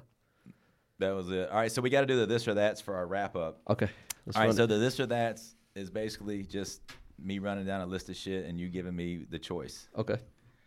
All right, so first question: Does toilet paper go over the front or around the back? Over the front all day. Okay, All day. I know psycho killer. How many have we had? Like two or three? yeah, only, only like two or three. One dude wrote down a knowledge of why it should go to the back, but uh, I need to hear this. he said because it if the paper's folded like on the front, all the germs and stuff are hitting it, as Yep. opposed to if it's going to the back, it's not. Okay. Yeah, he fucking blew our mind that day. I didn't think Uh, about that. Is it Super Mario or Super Mario? Mario. In Street Fighter, is it Ryu or Ryu? Right. I did Ryu all day. Do you like real Christmas trees or fake Christmas trees? Real, for sure. Or shop in the store or shop online? Uh I like in store Oreos or chocolate chips? Oreos all day. Mortal Kombat or Street Fighter? Street Fighter for life. DJing the bars or the nightclubs? I'm a nightclub kid. Okay. Yeah. Beach or mountains? Beach for sure. Do you, Surf. do you jump all the way in or take a ladder? I'll jump in. A movie or a documentary? Movie for sure. Super Nintendo or Sega? Damn. That's a big one. Honestly, Sega. I Sega. Sega. Red bag Doritos or blue bag Doritos? Fuck, y'all got me fucked up. I can't mix them together. Gotta go The with purple one. bag. That's why they purple came out with the bag. purple Yo, the bag. purple Yo, bag do they have a sucks. purple bag? It's smacked. The, the, Oh. the sweet spicy Oh, Chili? chili. Sweet chili, I- yeah. I thought so. They just didn't blend the two, Nah, I wish. I mean, it's kind of, Yeah. if you really think about it. that'd be gas mixed together. or just like if they did a split, like they do the jerseys. You know, like Oh, the, yeah, do a yeah. red and then half and half in the bag. Uh-huh. I'm going red bag. All right, text or emails, Text. X video or Pornhub. Shit. I've been on X video because they block porn. Yo, what the fuck? Why they gotta do that to us? Manny was bitching like, we was like, Bro, what I put, the in fuck the, is I this? put in the group chat. I was like, yo, what That was the fuck? morning news from Manny. Yeah, Manny was like, yo, yo. Leafs believe this shit. I was like, yo, and I just got here too. I was like, damn, you don't welcome me like this. Rub one out for a trio. Rotten County used to always say, say you got to get the tiger blood out. That's great. Uh, Kim, Chloe, Courtney, Kendall, or Kylie? damn. Uh, which is the model looking one? Kendall. Kendall. Yeah. yeah. Cash Money or No Limit? Oh, Cash Money for sure. NBA Jam or NBA Live? Jam. That's my shit. Steak or chicken? Steak. Um, bu- bu- boo. Tiger, Tiger or Jordan? Jordan. I'm Chicago. Two kid. Ah, yeah. yeah, yeah, Spaghetti or lasagna? Damn. Wait, I did lasagna. you just say lasagna? Lasagna. Oh, I was gonna say, bruh. what did Wayne say? All my G's move in silence. like, like lasagna. Yeah, yeah. Yo, Incog, the dude hard that one. I call was so fucking like s- like stomped by that. He was I'm like, trying to "Yo, figure out who this group is. uh, th- that I'm talking about. Yeah. Oh, I'm- I'm- I'm- don't worry. You gonna catch? You'll get, you'll get a text you like- while you're on the plane. You're You'll going to get on- text at like 4 in the morning. Yo, Oh, no, I'm gonna figure it out when we get off these fucking microphones. Uh, last one. Let's go with Timbo or Pharrell. Fuck. Man, I don't know. I guess I'll go. I, I think Timbo. He's more my favorite producer. You just met Timbo, I right? did. Yeah, At the In the airport, airport. yeah. Yeah. Really? Yeah. Damn. Crazy story. Yeah, I I flew into um into Orlando. Yeah. So uh, my wife is going to the bathroom, my son. So I'm like, oh, I'll chill over here. And I see walk by me. I'm like, hold up. I shook my head. I was like, wait. So he walked into Hmm. the bathroom and then he came back out. I was like, yo, Tim. He said he was like real low key. Had his Shit. Apple headphones on, his Amiri fucking whole outfit. I was like, yo, can we take a quick quick? He was like, yeah, yeah, yeah. Damn. Ba- It was the day after he just got nominated for the um The, the Grammy. yeah. Shit. Yep. To be honest, neither of them. I'd say just Blaze. Just and I'll Blaze? say that for you. Yeah. Okay. yeah. I love Yeah. him. I saw him and Guru do a back to back set in Miami a couple Oh, man. weeks ago. And they were just running through their samples and DJing it. And I was like, yo, these guys have so The many- samples are just silly. Got hits for days. I'm not going to say they made Jay Z, but they kind of made Jay Z. Oh, yeah. Together. There's a couple of producers that made Jay Z. Yeah. But Rick Guru. Rubin, Clark Kent. Clark Yeah. Kent. Mm-hmm. Yep. A lot of these guys. Just Blaze. Just Blaze. Yo, what is the what's the hip hop group Oh, here from we go here? From they live. I think they live here now. They speak their weird fucking dialect. They had the big song in the '90s. Hip hop group that lives here now from the 90s. One of them lives here. Bald head, glasses, hit from the '90s. They're they're in that like Far Side Lunas category. trying to think.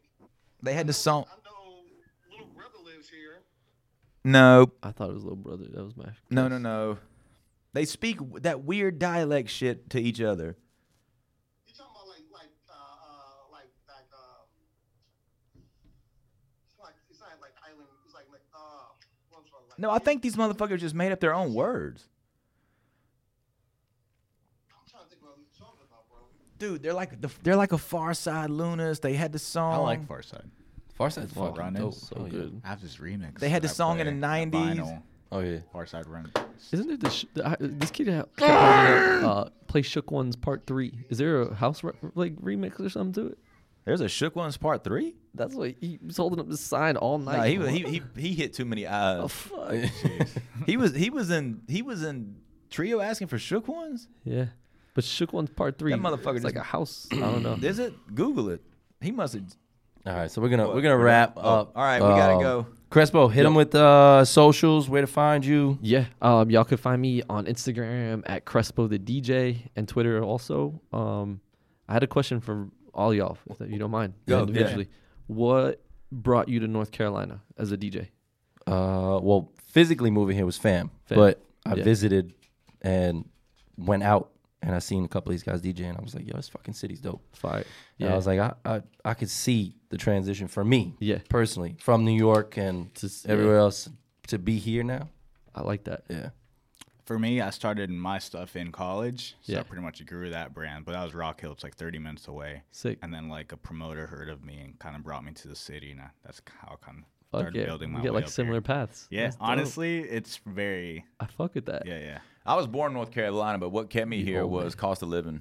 Because I, like went that. up to New York first, and then you learn about cost of living. Yeah. Not to DJ. I was up there doing hair, and then Yeah. some 9/11 and shit happened, and then you just start talking Yeah. business with your family. At least I did. My, we had table talks at my house. It was, That's dope. and that's when I learned about cost of living. He's Yeah. like, yeah, you can make two hundred thousand dollars up there, but you got to spend one hundred eighty nine thousand dollars.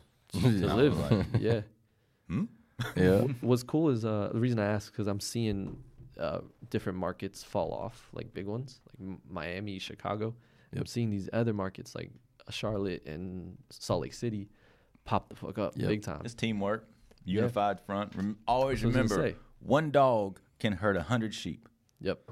Yeah, and we just got a bunch of dogs. yeah, for sure. And I fuck with it. I respect it. What you guys are doing, it's making you're putting the city on the map. So But to, Oh, that's why I you, asked. you just to always know that there's you have to understand there's just strength in numbers. Yep. And there there has to be a unity, there has to be a culture, there has there has to be that. If there's not, it's just crabs in a barrel. exactly. Yep. Yeah, Yeah. I love That's it. what it is. Cool. Oh, With- without it without it, Yeah, it's just fuck all. I Oh, love yeah. that. Oh, real Respect. quick, plug the um, plug the school. Oh yeah, you guys can follow if you want to come learn or come see what we're doing. Wired Sound Academy on Instagram or wiredsoundacademy.com. And uh, yeah, let's make some DJs. Bro. Yes, I sir. appreciate y'all. Groom them Thank the you, right yes, way. sir. Yeah, Thank you so Appreciate much. you for being on, brother. my guys, thank you For Yeah. all the dogs. Peace. for all the dogs. Were they telling us to get off?